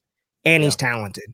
Yeah, I, I, I'm ready to fall in love with Brian Thomas. So this is just um, devil's advocate. Ready? So this is not me saying this is my opinion. This is me asking questions. Let's talk it through real quick on Mister Brian Thomas Junior I love it. Love the body. You know, I'll ask a couple quick questions. Number one, he's a junior coming out early. That's great. So that means he's got, like you say, projected draft capital on his side. He had a very successful uh, twenty twenty-three campaign. You know, I think he I think he had more touchdowns than Malik Nabers. He was really good. Um, but his sophomore season, we'll, we'll throw away his, his freshman season. I'm not too worried about a freshman season. But his sophomore season, he was four, uh, one, two, three, four, five, fifth. One, two, three, four, five, fifth um, uh, on the on the team in receiving yards, behind Nabers, Tayshawn Butte, some something called Mason Taylor. Another hey, thing Mason called, Taylor's really good. We'll be talking okay, about not, him as never. I'm just J- joking. Yeah, yeah, Jenkins really and then Brian Thomas, I, just because I don't know college football. But, like, he was fifth on the on the team, it, you know, only thirty-one catches, three hundred sixty-one yards. He did have five touchdowns, actually very good. So just help me explain that. Maybe you can do so by even telling me about Mason Taylor and Jeray Jenkins. Well, just Mason Taylor, son of Hall of Famer Jason Taylor. Uh, oh, so no N F L pedigree there. And that was – the, the production that you're looking at, uh, dude, he did that as a true freshman. Mason Taylor is a very good tight end. We'll be talking about him as a uh, elite tight end prospect come twenty twenty-five. Gotcha. But uh, what, what I say is the same thing that I kind of referenced about Jayden Daniels. You got to remember that in twenty twenty-two, that was a complete philosophical change from Ed Orgeron. It was Brian Kelly's first year um, in that system, coming from Notre Dame. And even if you look at Jayden Daniels' first half of that season compared to what he did those final six, seven games, it was like night and day. They finally got it. We talked about at the beginning of this episode, coaching matters. And, and it yep. takes some time. It doesn't just happen right away. So when I look at that second season from, from Brian Thomas Junior, it was the first season in a brand new offense. He was the second or third fiddle to Kayshon Boutte and Malik Nabers. I think they were figuring it out. But here's what I love. After that, what did he do in that following season? He explodes, and he yeah. performs very well alongside Malik Nabers. And you yeah. don't see you don't see and hear a lot from Mason Taylor for, in this past season, not as right. much as you did in that first season. So I, I just I chalk that up as look look what he did as a freshman year compared to Nabers. He had better production than yeah. Malik Nabers as a true freshman. So this is this is a player that's got the talent. It was a new coaching scheme, and uh, Yeah, that's that's really where I'm at with him. But you know what? Yeah, I, I could I can switch him out with Keon Coleman, Adnan Mitchell, Xavier Worthy. Four through infinity is going to probably be quite fluid for me throughout the process. Yeah, and and based off of that, I, I feel the same way right now. I mean, I, that can probably change, but it probably is a bit flat from. So it's probably one of those things where if you have, you know, in a super flex draft, you have the three quarterbacks. Let's assume, you know, the the two studs, Rome Odunze and Brock Bowers. That's seven. So if you have the one oh eight, one oh nine, it's probably not crazy to trade it for the two oh five and, you know, plus, right? You know, because you're probably not necessarily trading uh, that much farther down in terms of value of prospect. You know, if they're if they're Madden rated, you're trading from an eighty-two to an eighty. You know, right? Yep. Yep. Exactly. Yep. Exactly. Yeah. yeah so I, I let's talk about the, the the prototype of Ad Mitchell, Brian Thomas, and Keon Coleman. Um, you know that I well, and you do something now too the, with the Trinity.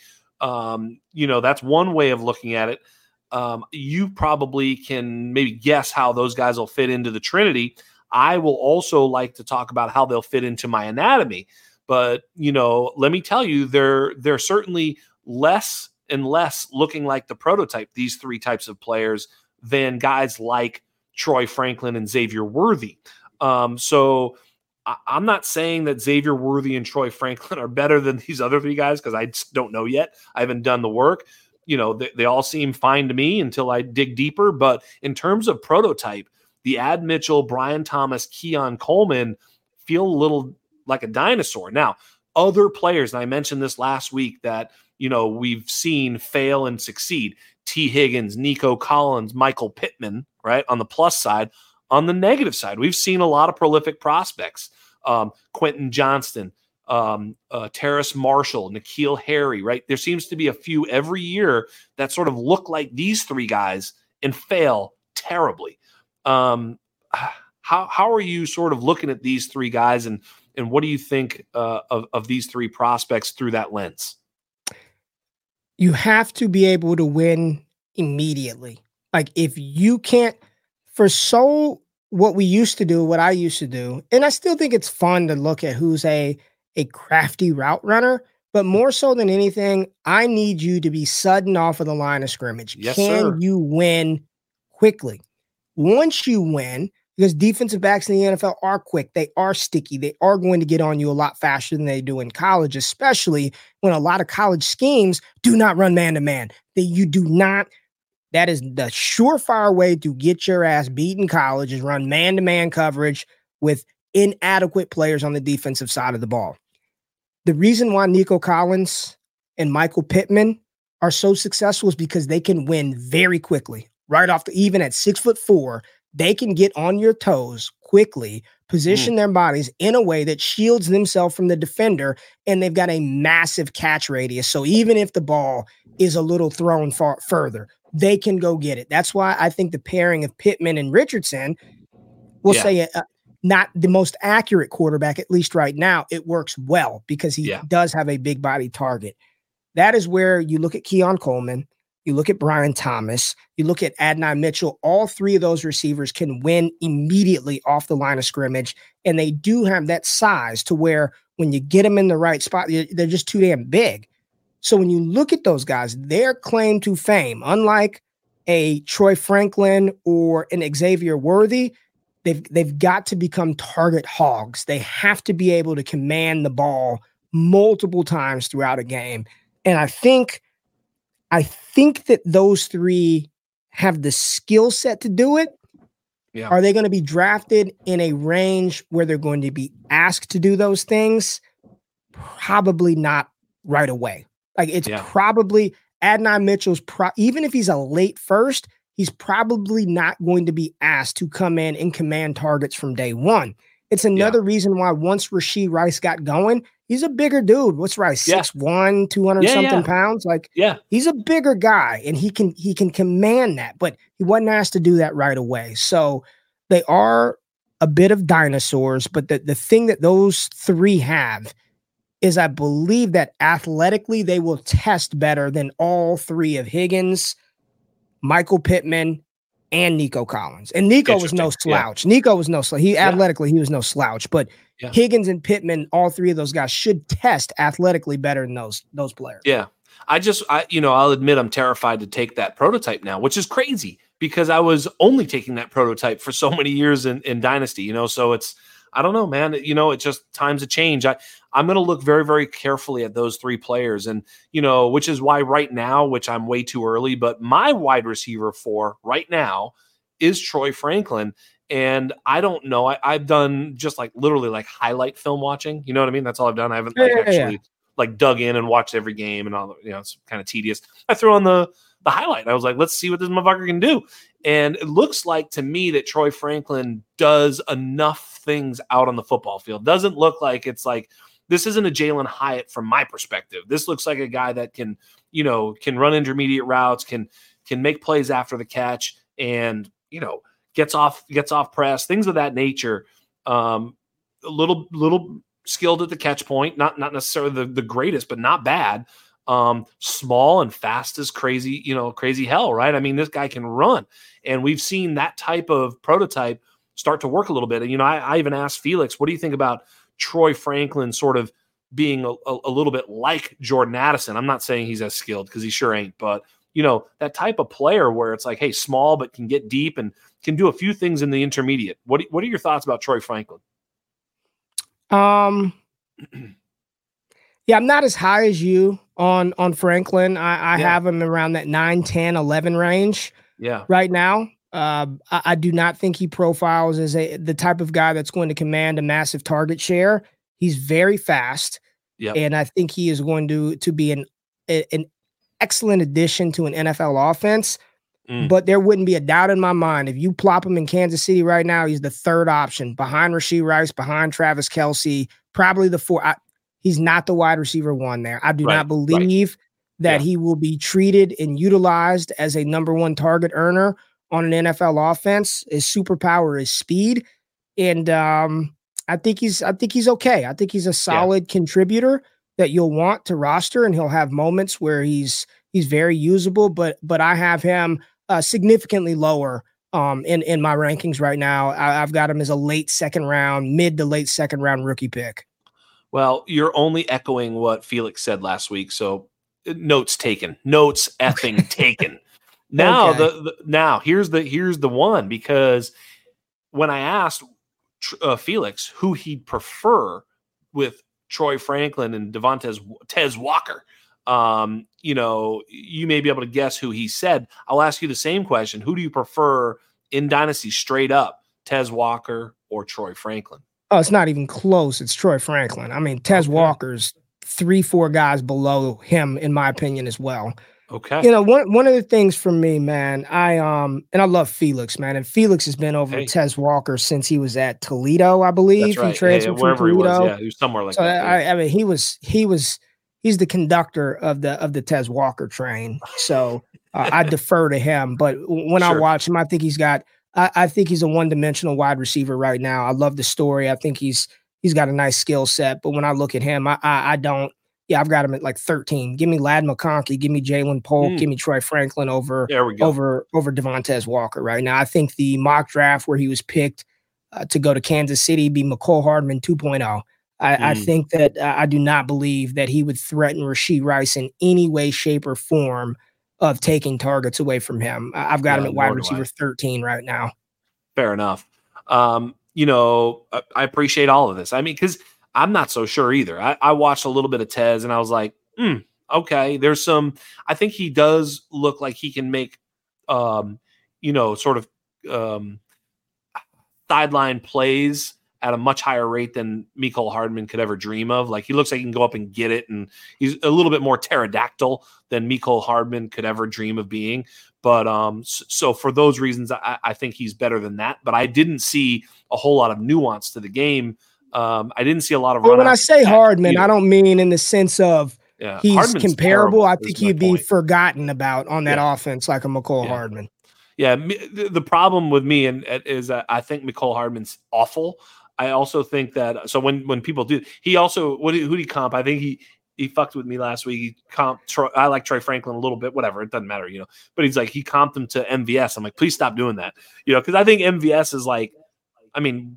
Is, are there a worse set of hands? I always say M V S has ping pong paddles for hands. You know, it's just like if he catches it, it's like, holy shit, how did he catch it with those ping pong paddles? You know, he just never catches the fucking football. This is going back years and years with M V S. So, you know, those those those guys are awful, and they, they do need a wide receiver in, in Kansas City. So any of these guys would be an upgrade.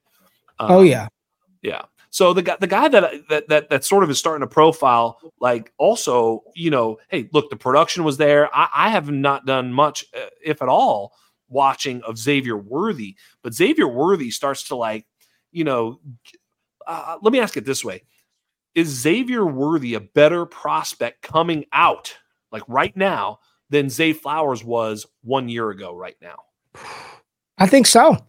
Yeah, it's close. I think right? he is. I think he is. I think he is. I think he is. Yes. Tell me. Tell me about Xavier Worthy. What do we think here?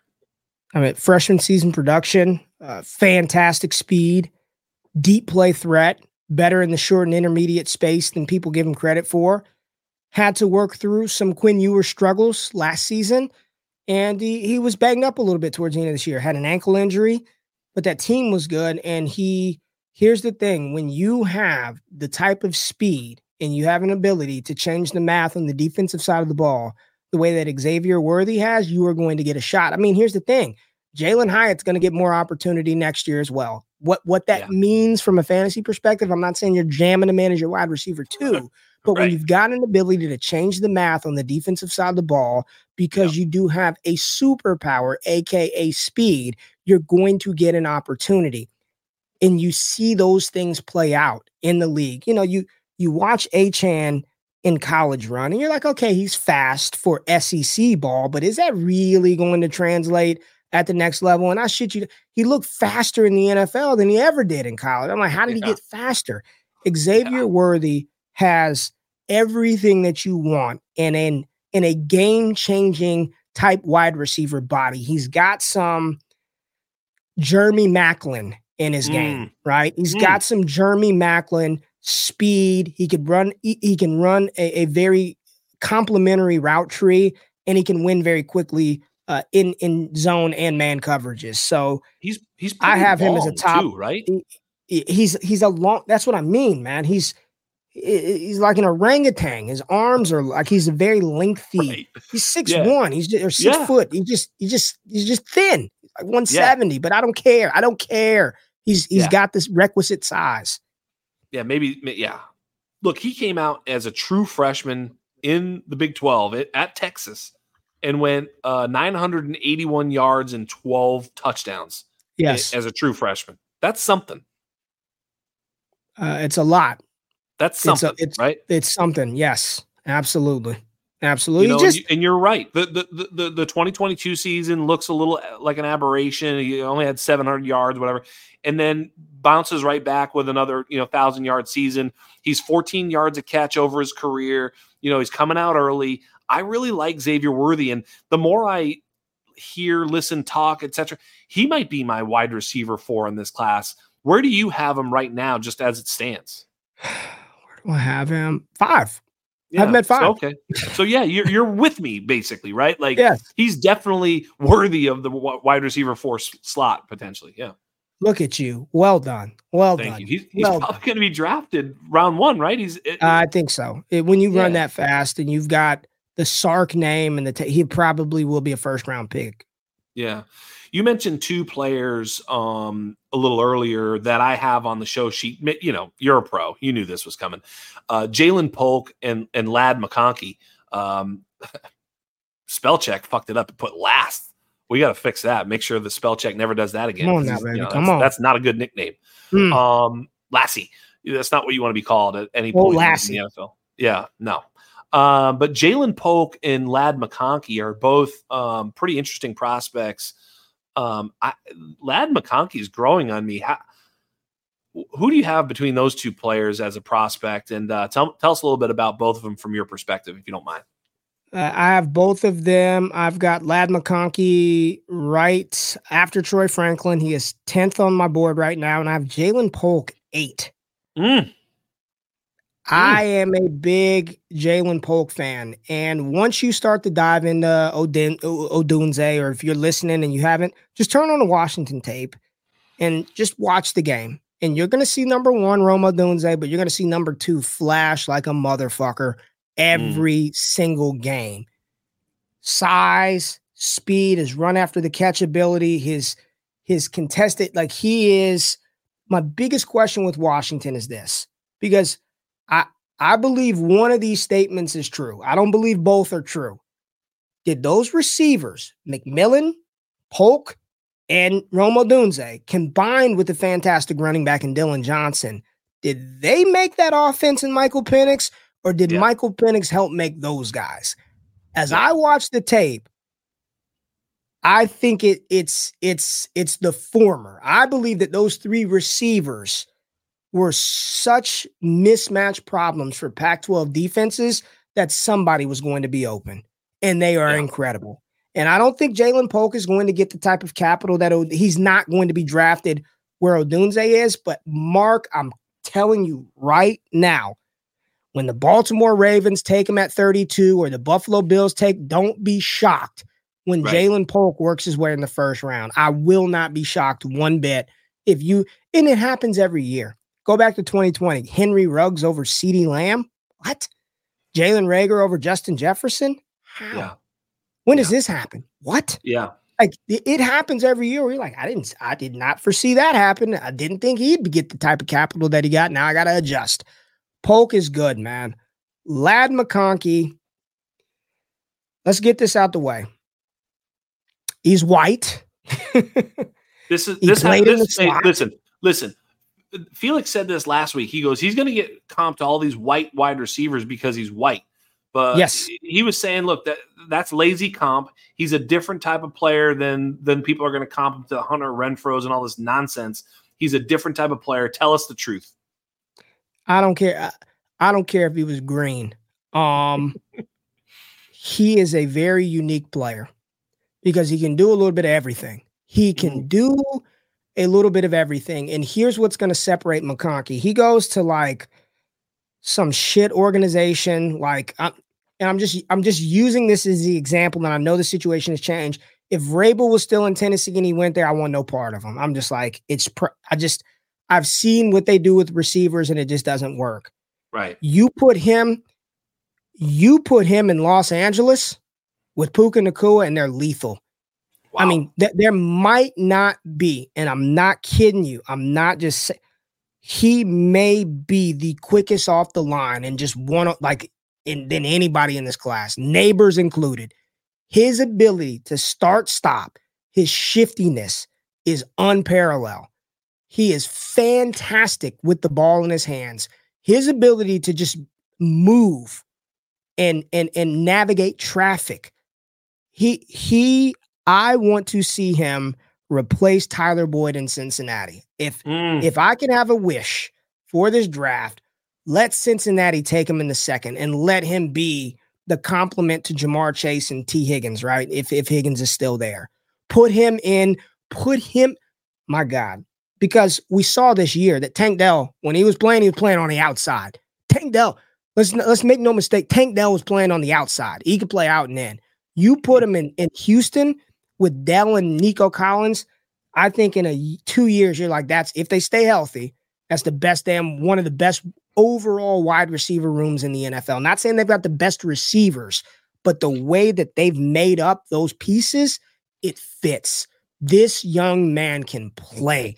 He is good. He is not just some slot white receiver. Uh, right. I don't think there's much Hunter Renfrow to his game right. at all. Yeah. At Ladd yeah, McConkey, yeah.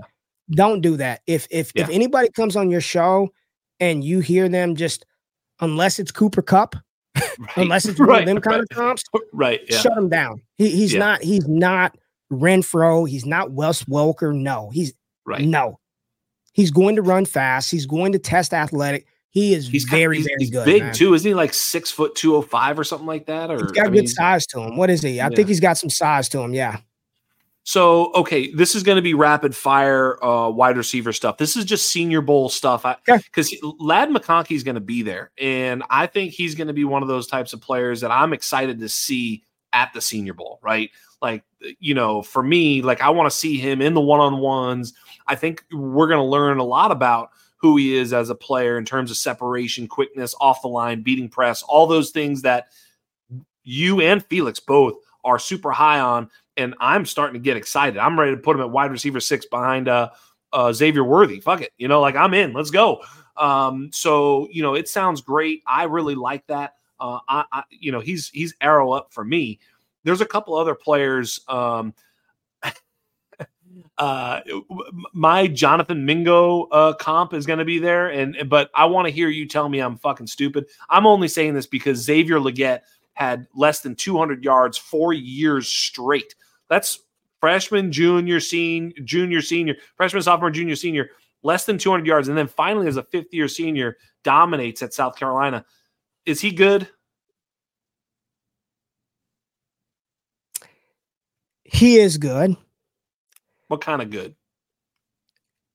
When when I have to qualify it, this makes me see. He bet he's got to land in the right spot, man. I, I mm. do not think that you can just.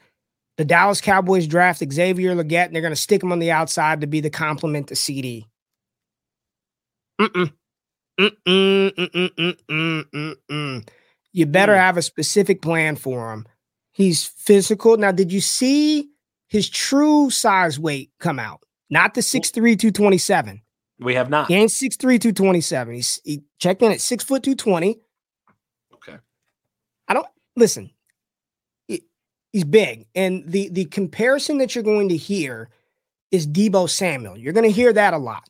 He's yes. not Debo Samuel either.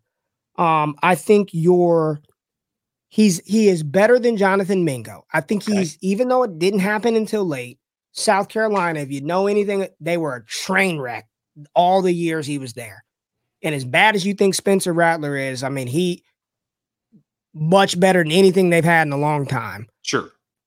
I like Legette. I think the Senior Bowl is going to be big for Legette. Right.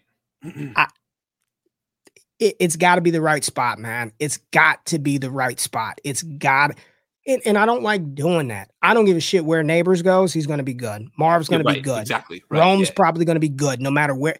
Xavier Worthy, he's going to do. I don't care where he goes. He's probably going to.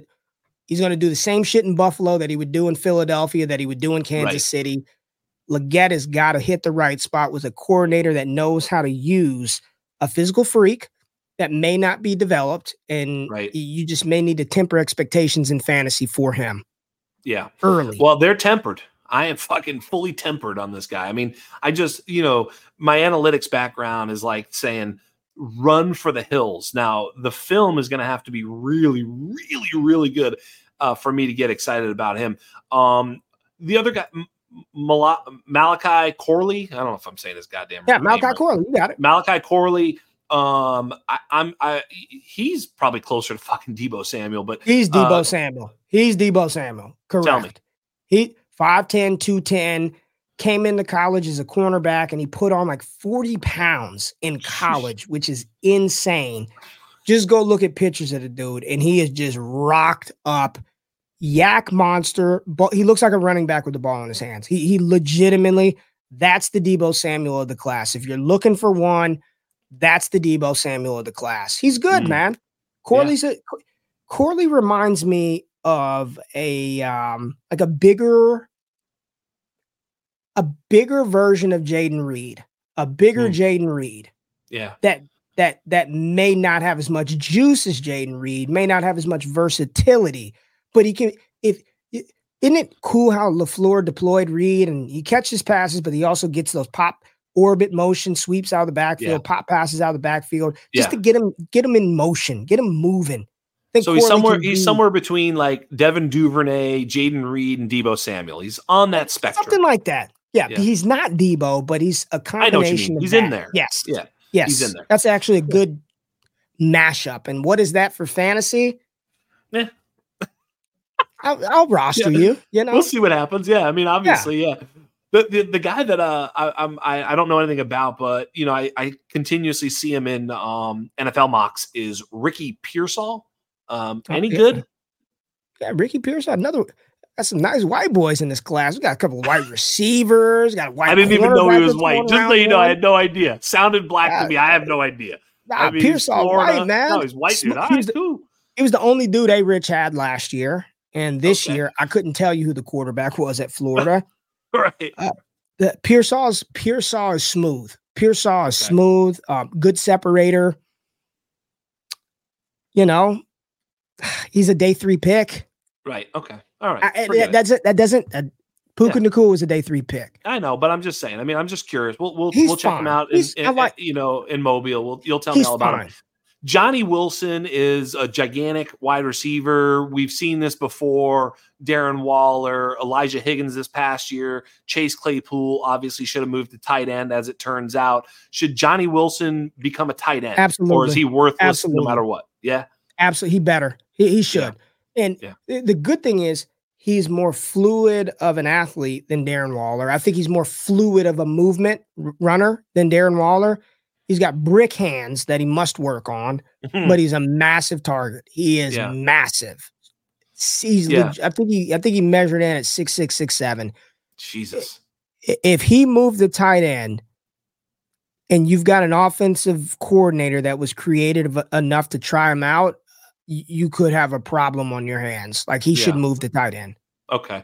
That's what I think. Okay. There's a, one last guy I want you to tell me all about and tell me what the hell. I think I know. We kind of figured it out a little bit last week, but I'm going to ask a lot of people about Jacob Cowing, because Jacob Cowing was like, you know, the Debbie Darling. Remember, you know, I mean, I, I know, mm-hmm. you know, right. And then all of a sudden he transferred and then he didn't come out. Now he's a fifth year player.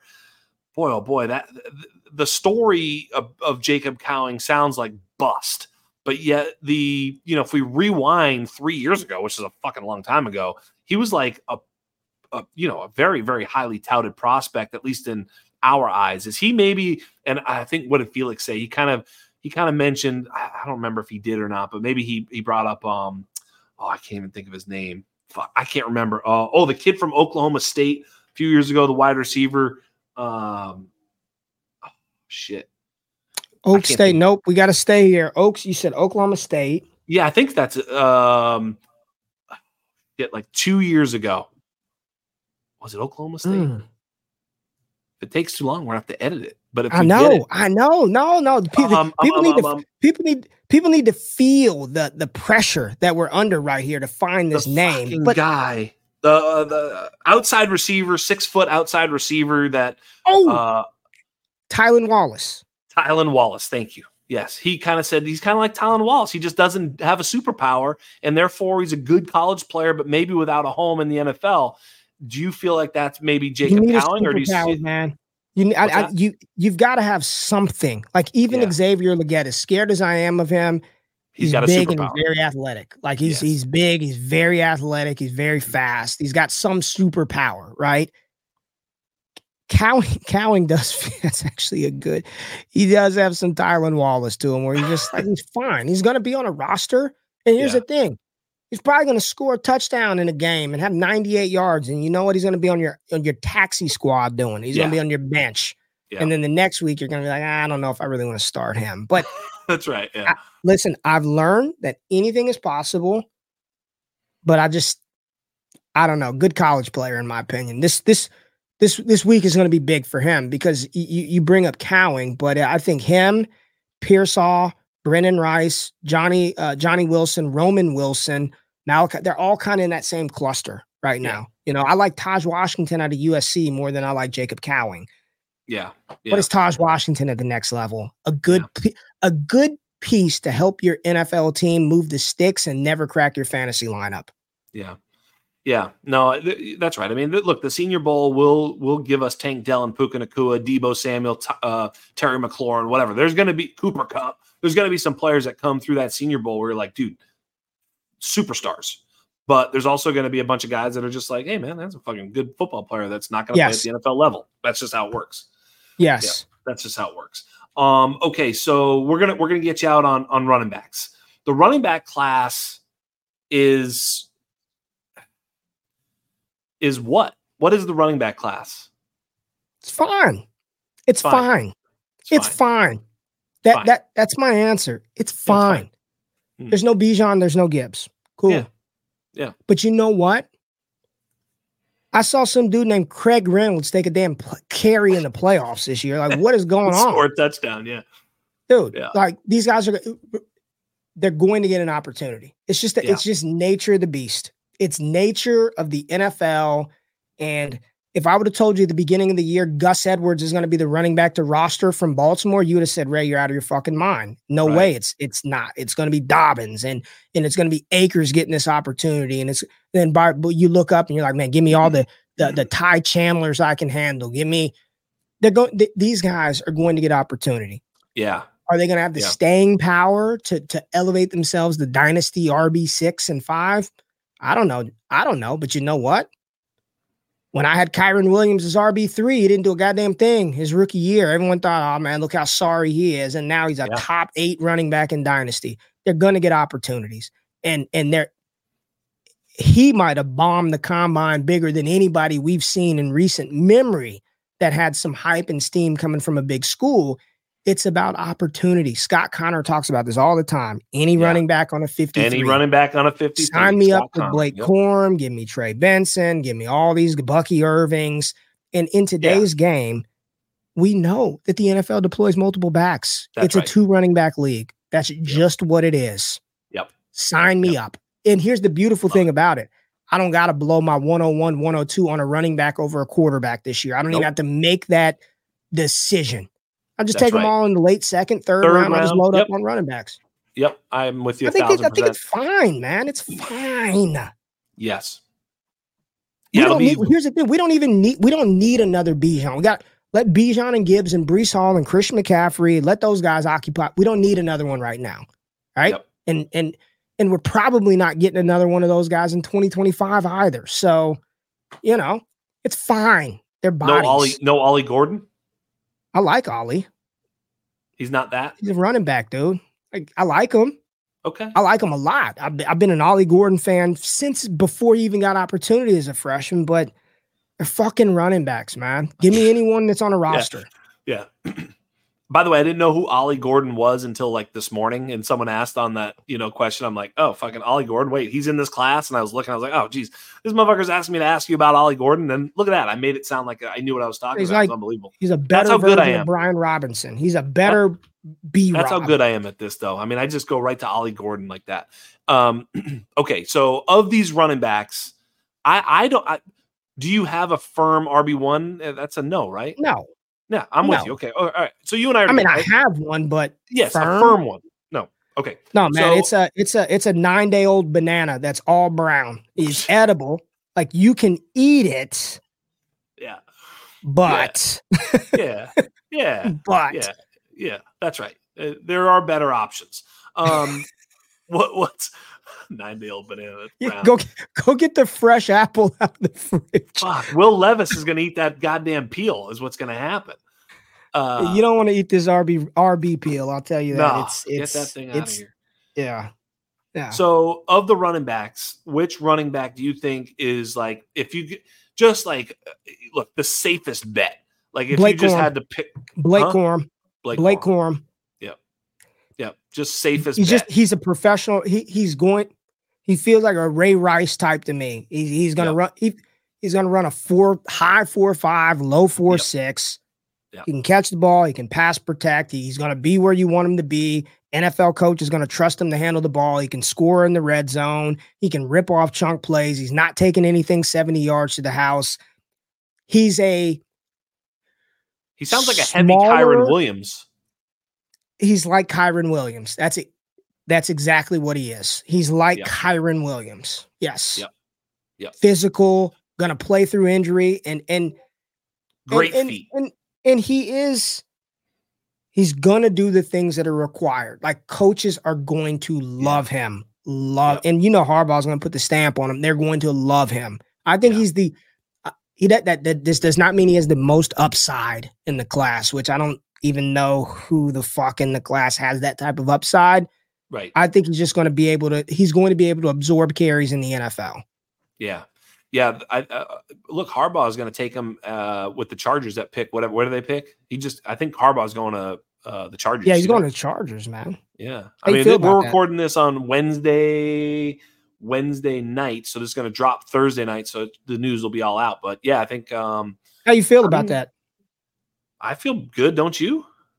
Yeah, I mean, he's won everywhere he's been. I mean, right? I don't I I truly I don't know what the, I I don't like the only Harbaugh N F L offense I remember, like remember, it's like Kaepernick and he was running around yeah. and like I'm I'm trying to go through and look at the production and they the receivers really didn't do a ton in his offenses and I'm just like is he going to change? You think he's going to go to the N F L yeah. and air raid it out? Like, I don't think so. It's probably going to look a lot like what he did at Michigan, man. Yeah. I, don't, I don't know, man. I, I don't, don't know. know. Yeah, I don't. I don't know. I'm gonna. I'm gonna have to go back and look at Harbaugh's tendencies, and it's hard because you're right. If you have like you know a guy like Kaepernick, and then all of a sudden you have a guy like Herbert, they couldn't be more different. So you yeah. got to think he's smart enough to, of course, game plan differently. But that being said, his tendencies may, you know, tend. more towards a running attack than a than a passing attack. We'll see. Um, you know, Blake Corm, you know, first round he pick, top call. ten. No, What's watch that? him go to the Chargers in the fucking third round, and if uh, he does, you yeah. better draft him. Fuck yes, absolutely, absolutely. Yeah, watch. late second, yeah. early third, absolutely. So this is a question I'm going to ask like literally everybody on the show. This is going to be my hobby horse because you know when we're picking these running backs. In the second and third round. Now, draft capital, combine, a lot of shit's going to change here, right? But if I told you there's a running back from this class that two years from now, like literally two years from now, is a top five dynasty running back, who is it? Two years from now. Two years from today. Fast forward the clock. You know, twenty twenty-four happens, twenty twenty-five happens. We've got two seasons under our belt, and this motherfucker is a top five dynasty running back. Who is it? Jonathan Brooks. Mm, Jonathan Brooks. Answer. My God. Love this answer. He would be my R B one in this class, if not for the A C L. Yes. And just given when it happened and probably what's going to transpire, you're talking about a player who's not going to test, not going to go through O T As. Hopefully we see him in some training camp, but it feels very, and Kendre's injury happened later, but it feels very like they're going to take their time and you're probably yeah. not going to get a ton out of him early. Right. But the moment he steps on the field, mind you, this is a player who got opportunity alongside Bijan Robinson and, and Roshan Johnson. Size, receiving profile is phenomenal. And as a redshirt sophomore, he said, I'm out. I'm good enough with a busted knee in one year to go yeah. to the league. Yep. If there's going to be one, that is the upside. Now, where's that price in rookie drafts? I don't, if you, if we truly believe that is a range of outcome, where do you draft that guy in May? Like, do I want to take him over Franklin? Do I want to take him over right. McConkey, who I know is going to play this year? I don't want to. So I think mm-hmm. this may be a gift that he falls through some cracks in some rookie drafts because people just don't want to touch him. I'm not touching no injured running back. That's right. Yeah, it, there are exactly. A He's lot of be rumors, a value somewhere. Yeah, go ahead. A lot of rumors that the Dallas Cowboys, his Ooh. surgeon is the Dallas Cowboys team doctor. He's in Dallas. They're going to have more information on Jonathan Brooks than any team in the N F L. And if wow. you think I'm lying, go to Wikipedia and look at the Dallas Cowboys history of the type of players they draft in the second round. They're all hurt. If you're injured in college, Dallas will draft you in the second round. It is as sure as the sun will rise in the morning, they will draft an injured player in the second round. We if he were to land hey, in Dallas. Ray, Derrick Henry, one year in Dallas. Jonathan Brooks gets the redshirt season, their injury redshirt. Sign me up. Yeah. Oh, yeah. Giddy up. Sign me up. Yep. I love the answer. Um, I, I would also have accepted Trey Benson potentially. What do you think about Trey Benson? He's sort of in my purview for a, a, a possibility for that type of player, or am I overestimating him? Uh, he was my one coming into the season. I pumped him up. I got receipts out there. Trey Benson, Trey Benson. And it just, it was like, It was like um like watching porn and not finishing, man. It just yeah. just disappointing, right? Yeah, like, what's the point sure. of doing that? Like, what is yeah. the point of watching it if you're not going to finish? It yeah. just he left me flaccid. He left me flaccid. He just yeah. I had such high expectations, and yeah. he just left me flaccid. I, he's got talent, and and what's interesting is the team was good, so I don't want to hear the fact that oh, he's a product yeah. of a bad team. It's just he's got the speed. I don't know, man. I just was disappointed because I was all over the Benson train. And I think right now I'm not, I'm not, I didn't, I didn't like kill the kid. I got him fourth, right? But I can see a world where Ray Davis is is better than Trey Benson, Bucky Irving, Jonathan Brooks. I just, I was just a little disappointed with Benson's production this year based on the expectation that I had for him to come in and absolutely show the world that he was the unquestioned R B one in this class. Yeah. You know, every every year, Ray, and this is something we talked about pre-show a little bit, just because it's so like we, we're learning, right? We talked about it even at the beginning of the show, how we're trying to evolve as well as people, as parents, but but also as like you know players, dynasty players, and yeah. and now that now that people listen to us, we're trying to evolve as analysts or you know advice givers, if you will. And every year, Zach Evans happens. Every year, Sean Tucker happens. Jamar Jefferson, Kylan Hill. What I'm talking about are guys that we are talking like, oh yeah, late for look. Even it really happened to Kyron Williams too, to some degree. He was supposed to be, you know, some great back, and then you know, the the combine happened, whatever. They just they become almost undrafted or or really late round picks. It's littered with them. It is littered with running backs where this happens to them. They are cream of the crop prospects that fade fast. I would ask you, who is the Zach Evans, Sean Tucker award this year? Who do you think that we could see fall? I mean, what do you think here? This is a tough one because right. here, here's the thing. For whatever reason, and and and I said this, I, I believe with you, like I didn't buy into the Zach Evans hype. I'm just like, yeah. I don't see it. I'm just, yeah. I'm not seeing it, right? Like I, so my expectation level for him was nothing going into the league. So for him to fail out and flame out, and, and I don't know if I said this with you. It may have been with you. It may have been with Matt. But my, my biggest thing with Sean Tucker was, and this was prior to the medicals, dude, just running yeah. back out of Syracuse. It just, yeah. you just, I, I just didn't think, man. I'm just like, ah, I don't think so. Like, I just, I don't think the N F L is yeah. going to view this kid out of Syracuse to be something. Right. If I had to, if I had to pick one, man, and, and I hate to do it to him because He doesn't have the same level of steam as he had a couple of years ago. But once we get to the process, just watch how people talk about Braylon Allen. And I think a lot of people are going to make Derrick Henry comps. And he's the furthest thing from Derrick Henry that one could be. To be as big as he is, he plays like Charmin at times. Um, I, I don't think he possesses uh, the the lateral quickness. Even though Derrick Henry, you're not going to confuse him with LaShawn McCoy, but he can make at least a defender miss and, and get back in his in his prime and hit the open level, and then he had the speed to pull away. He sure did. I think Braylon Allen is one where he's got the name cachet from the Devy market. You've got this Wisconsin running back mystique behind his name.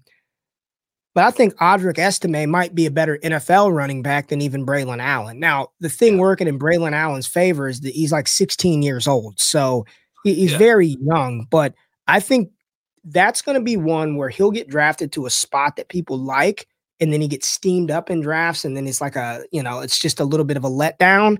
But I, I don't, I don't want to nuke Braylon Allen because, no, I you know, yeah. I just, I think that might be one where you look back and be like, man, I wish I would have just taken Ray Davis.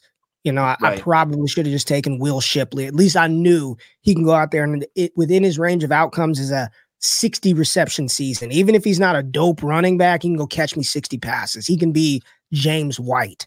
So, yeah. but, but, and, and that's the thing, right? Like Braylon Allen, if he's not Derrick Henry, what is he? Because they're not going to have A J Dillon, right? A J Dillon, you know, you don't want A J Dillon. Brian Robinson, I mean, I, I don't know if he's and as at least athletic those as guys Brian can Robinson. Catch the ball a little bit, right? Like a little bit, yeah. And Brian yeah. Robinson's physical. You got a motherfucker got shot, and in four weeks he's playing football. Like he's physical.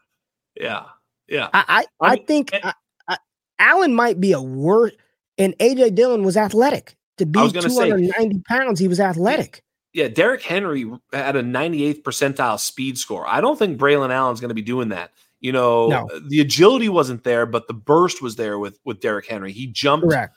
through the build through through the roof. He he ran very very fast, and he was also the most prolific fucking running back in history in high yes. school and college. Like he was just.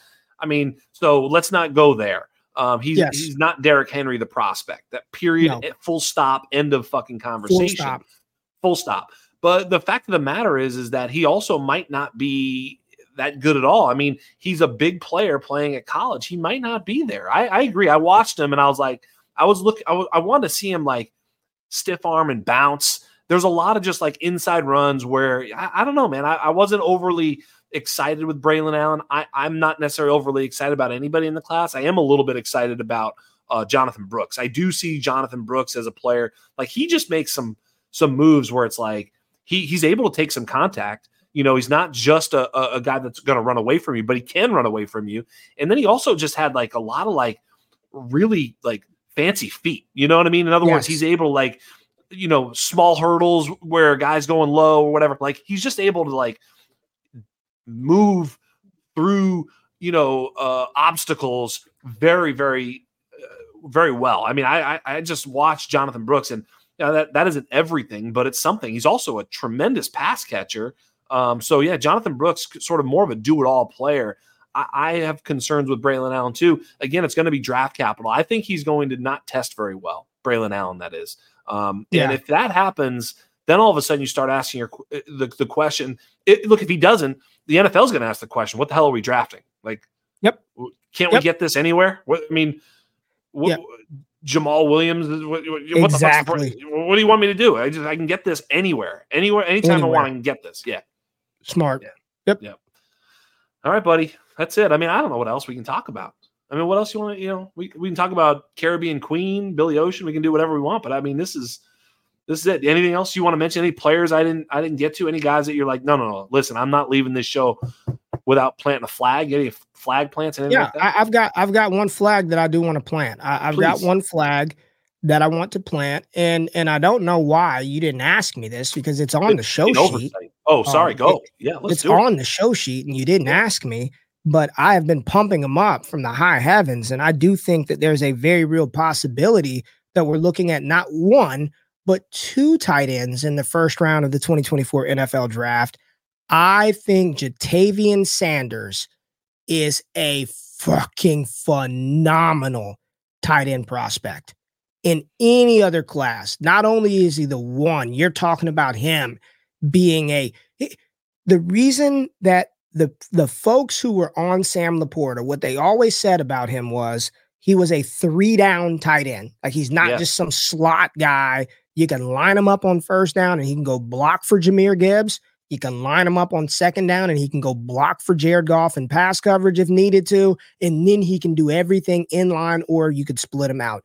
J T Sanders coming out of high school is the number one rated athlete in the country. A lot of people mm. thought he was going to play outside linebacker, defensive end. Nope, I'm going to stick it. I'm going to stick at tight end.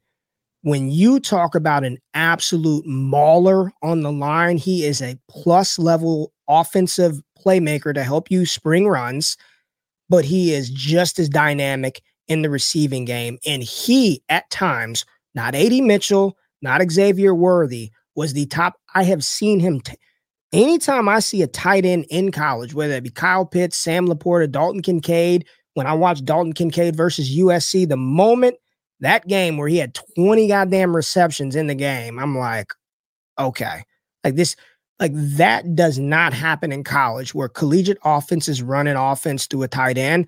I've seen Jatavian Sanders take over games. He is incredible, dude. Incredible.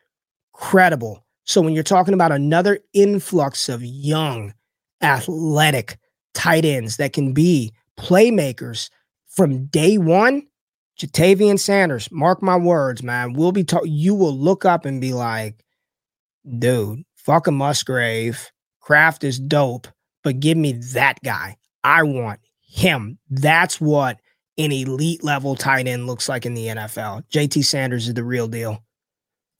I love this. And I'm going to tell you why. Because I overdrafted J T Sanders in our recent mock at the Undroppables. We did an article. Go check it out on the site.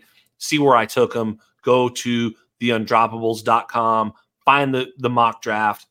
It's there. Okay? I took J T Sanders above where everybody else thought I should. There was a little bit of game theory there because there's Brock Bowers, who we both agree is great. And then there's J T Sanders. And then I'm not even sure there's another one for a while. I'm not sure. At least I don't see one in any of the N F L mock draft database information where, you know, they, they kind of, it, it's like, the, we just don't see it. Maybe there's a guy. There could be a guy. I always find a guy late, but right now there isn't. And I was like, you know, there's nothing else. So I got to take this tight end or I'm not going to get a tight end type of thing. That's why I was kind of pushing him up a little bit. But I also really like, look, he was a five-star recruit coming out. Um, he was a really fast athlete out of high school, as you point out. He's six four, six five, two fifty-five, two sixty maybe. I don't know. He's going to be big, fast, strong, athletic, pedigree. You got me going, man. I love this. I'm yeah. so in on Jatavian Sanders. I'm excited about Jatavian Sanders. I watched him play a couple times. Texas, obviously a big school, so I did actually see some of him. Uh, that's why I like Jonathan Brooks for, for those reasons as well. Obviously, you want to uncover a little bit more than just, you know, thirty thousand foot view. But I, what I saw, man, he was impressive as hell. So I'm with you on J T Sanders. Um, yeah, get me excited. It's one of those things. It's like, you know, it feels like the best tight end of the, of the class is never the first one. I'm not saying that's going to be Brock Bowers because he really looks fucking dope to me.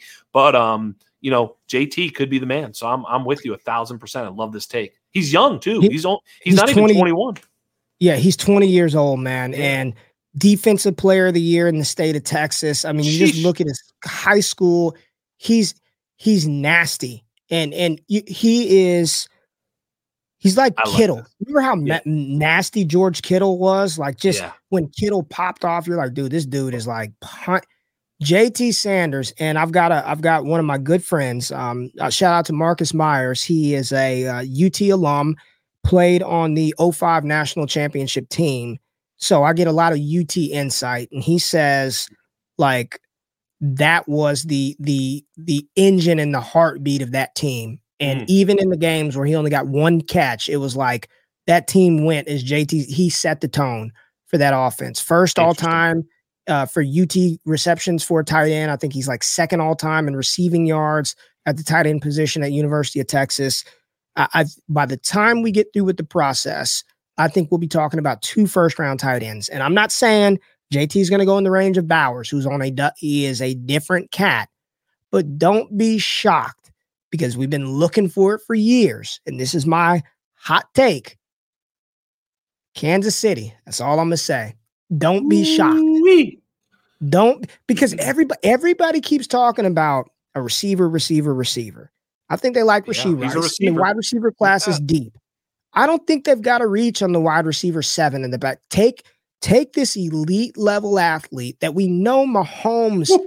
needs a tight end to make this offense work.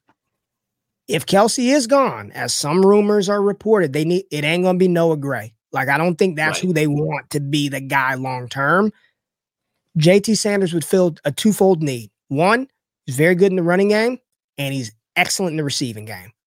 Yeah. Yeah. You you you got me, man. I'm in. And he was also fifteen yards a catch this year. Um, so, yeah, the, the big plays are there. You watch him. He's able to make big plays down the field as he, he's able to run by people and and just, you know, face plant them. You know, it's just the smush. You know, he just puts the arm out and guys go down yes. and he keeps going. Yeah. He, yes. He's he's a he's a beast. Yeah. I love this. You're making me happy. This is great. Look at this. We ended on a good note. I love it. There it is, baby. I love it. Oh my God. So tell everybody what you're up to, just where you're at, and uh, you know, we'll we'll we'll uh, we'll kind of get out of here pretty soon here.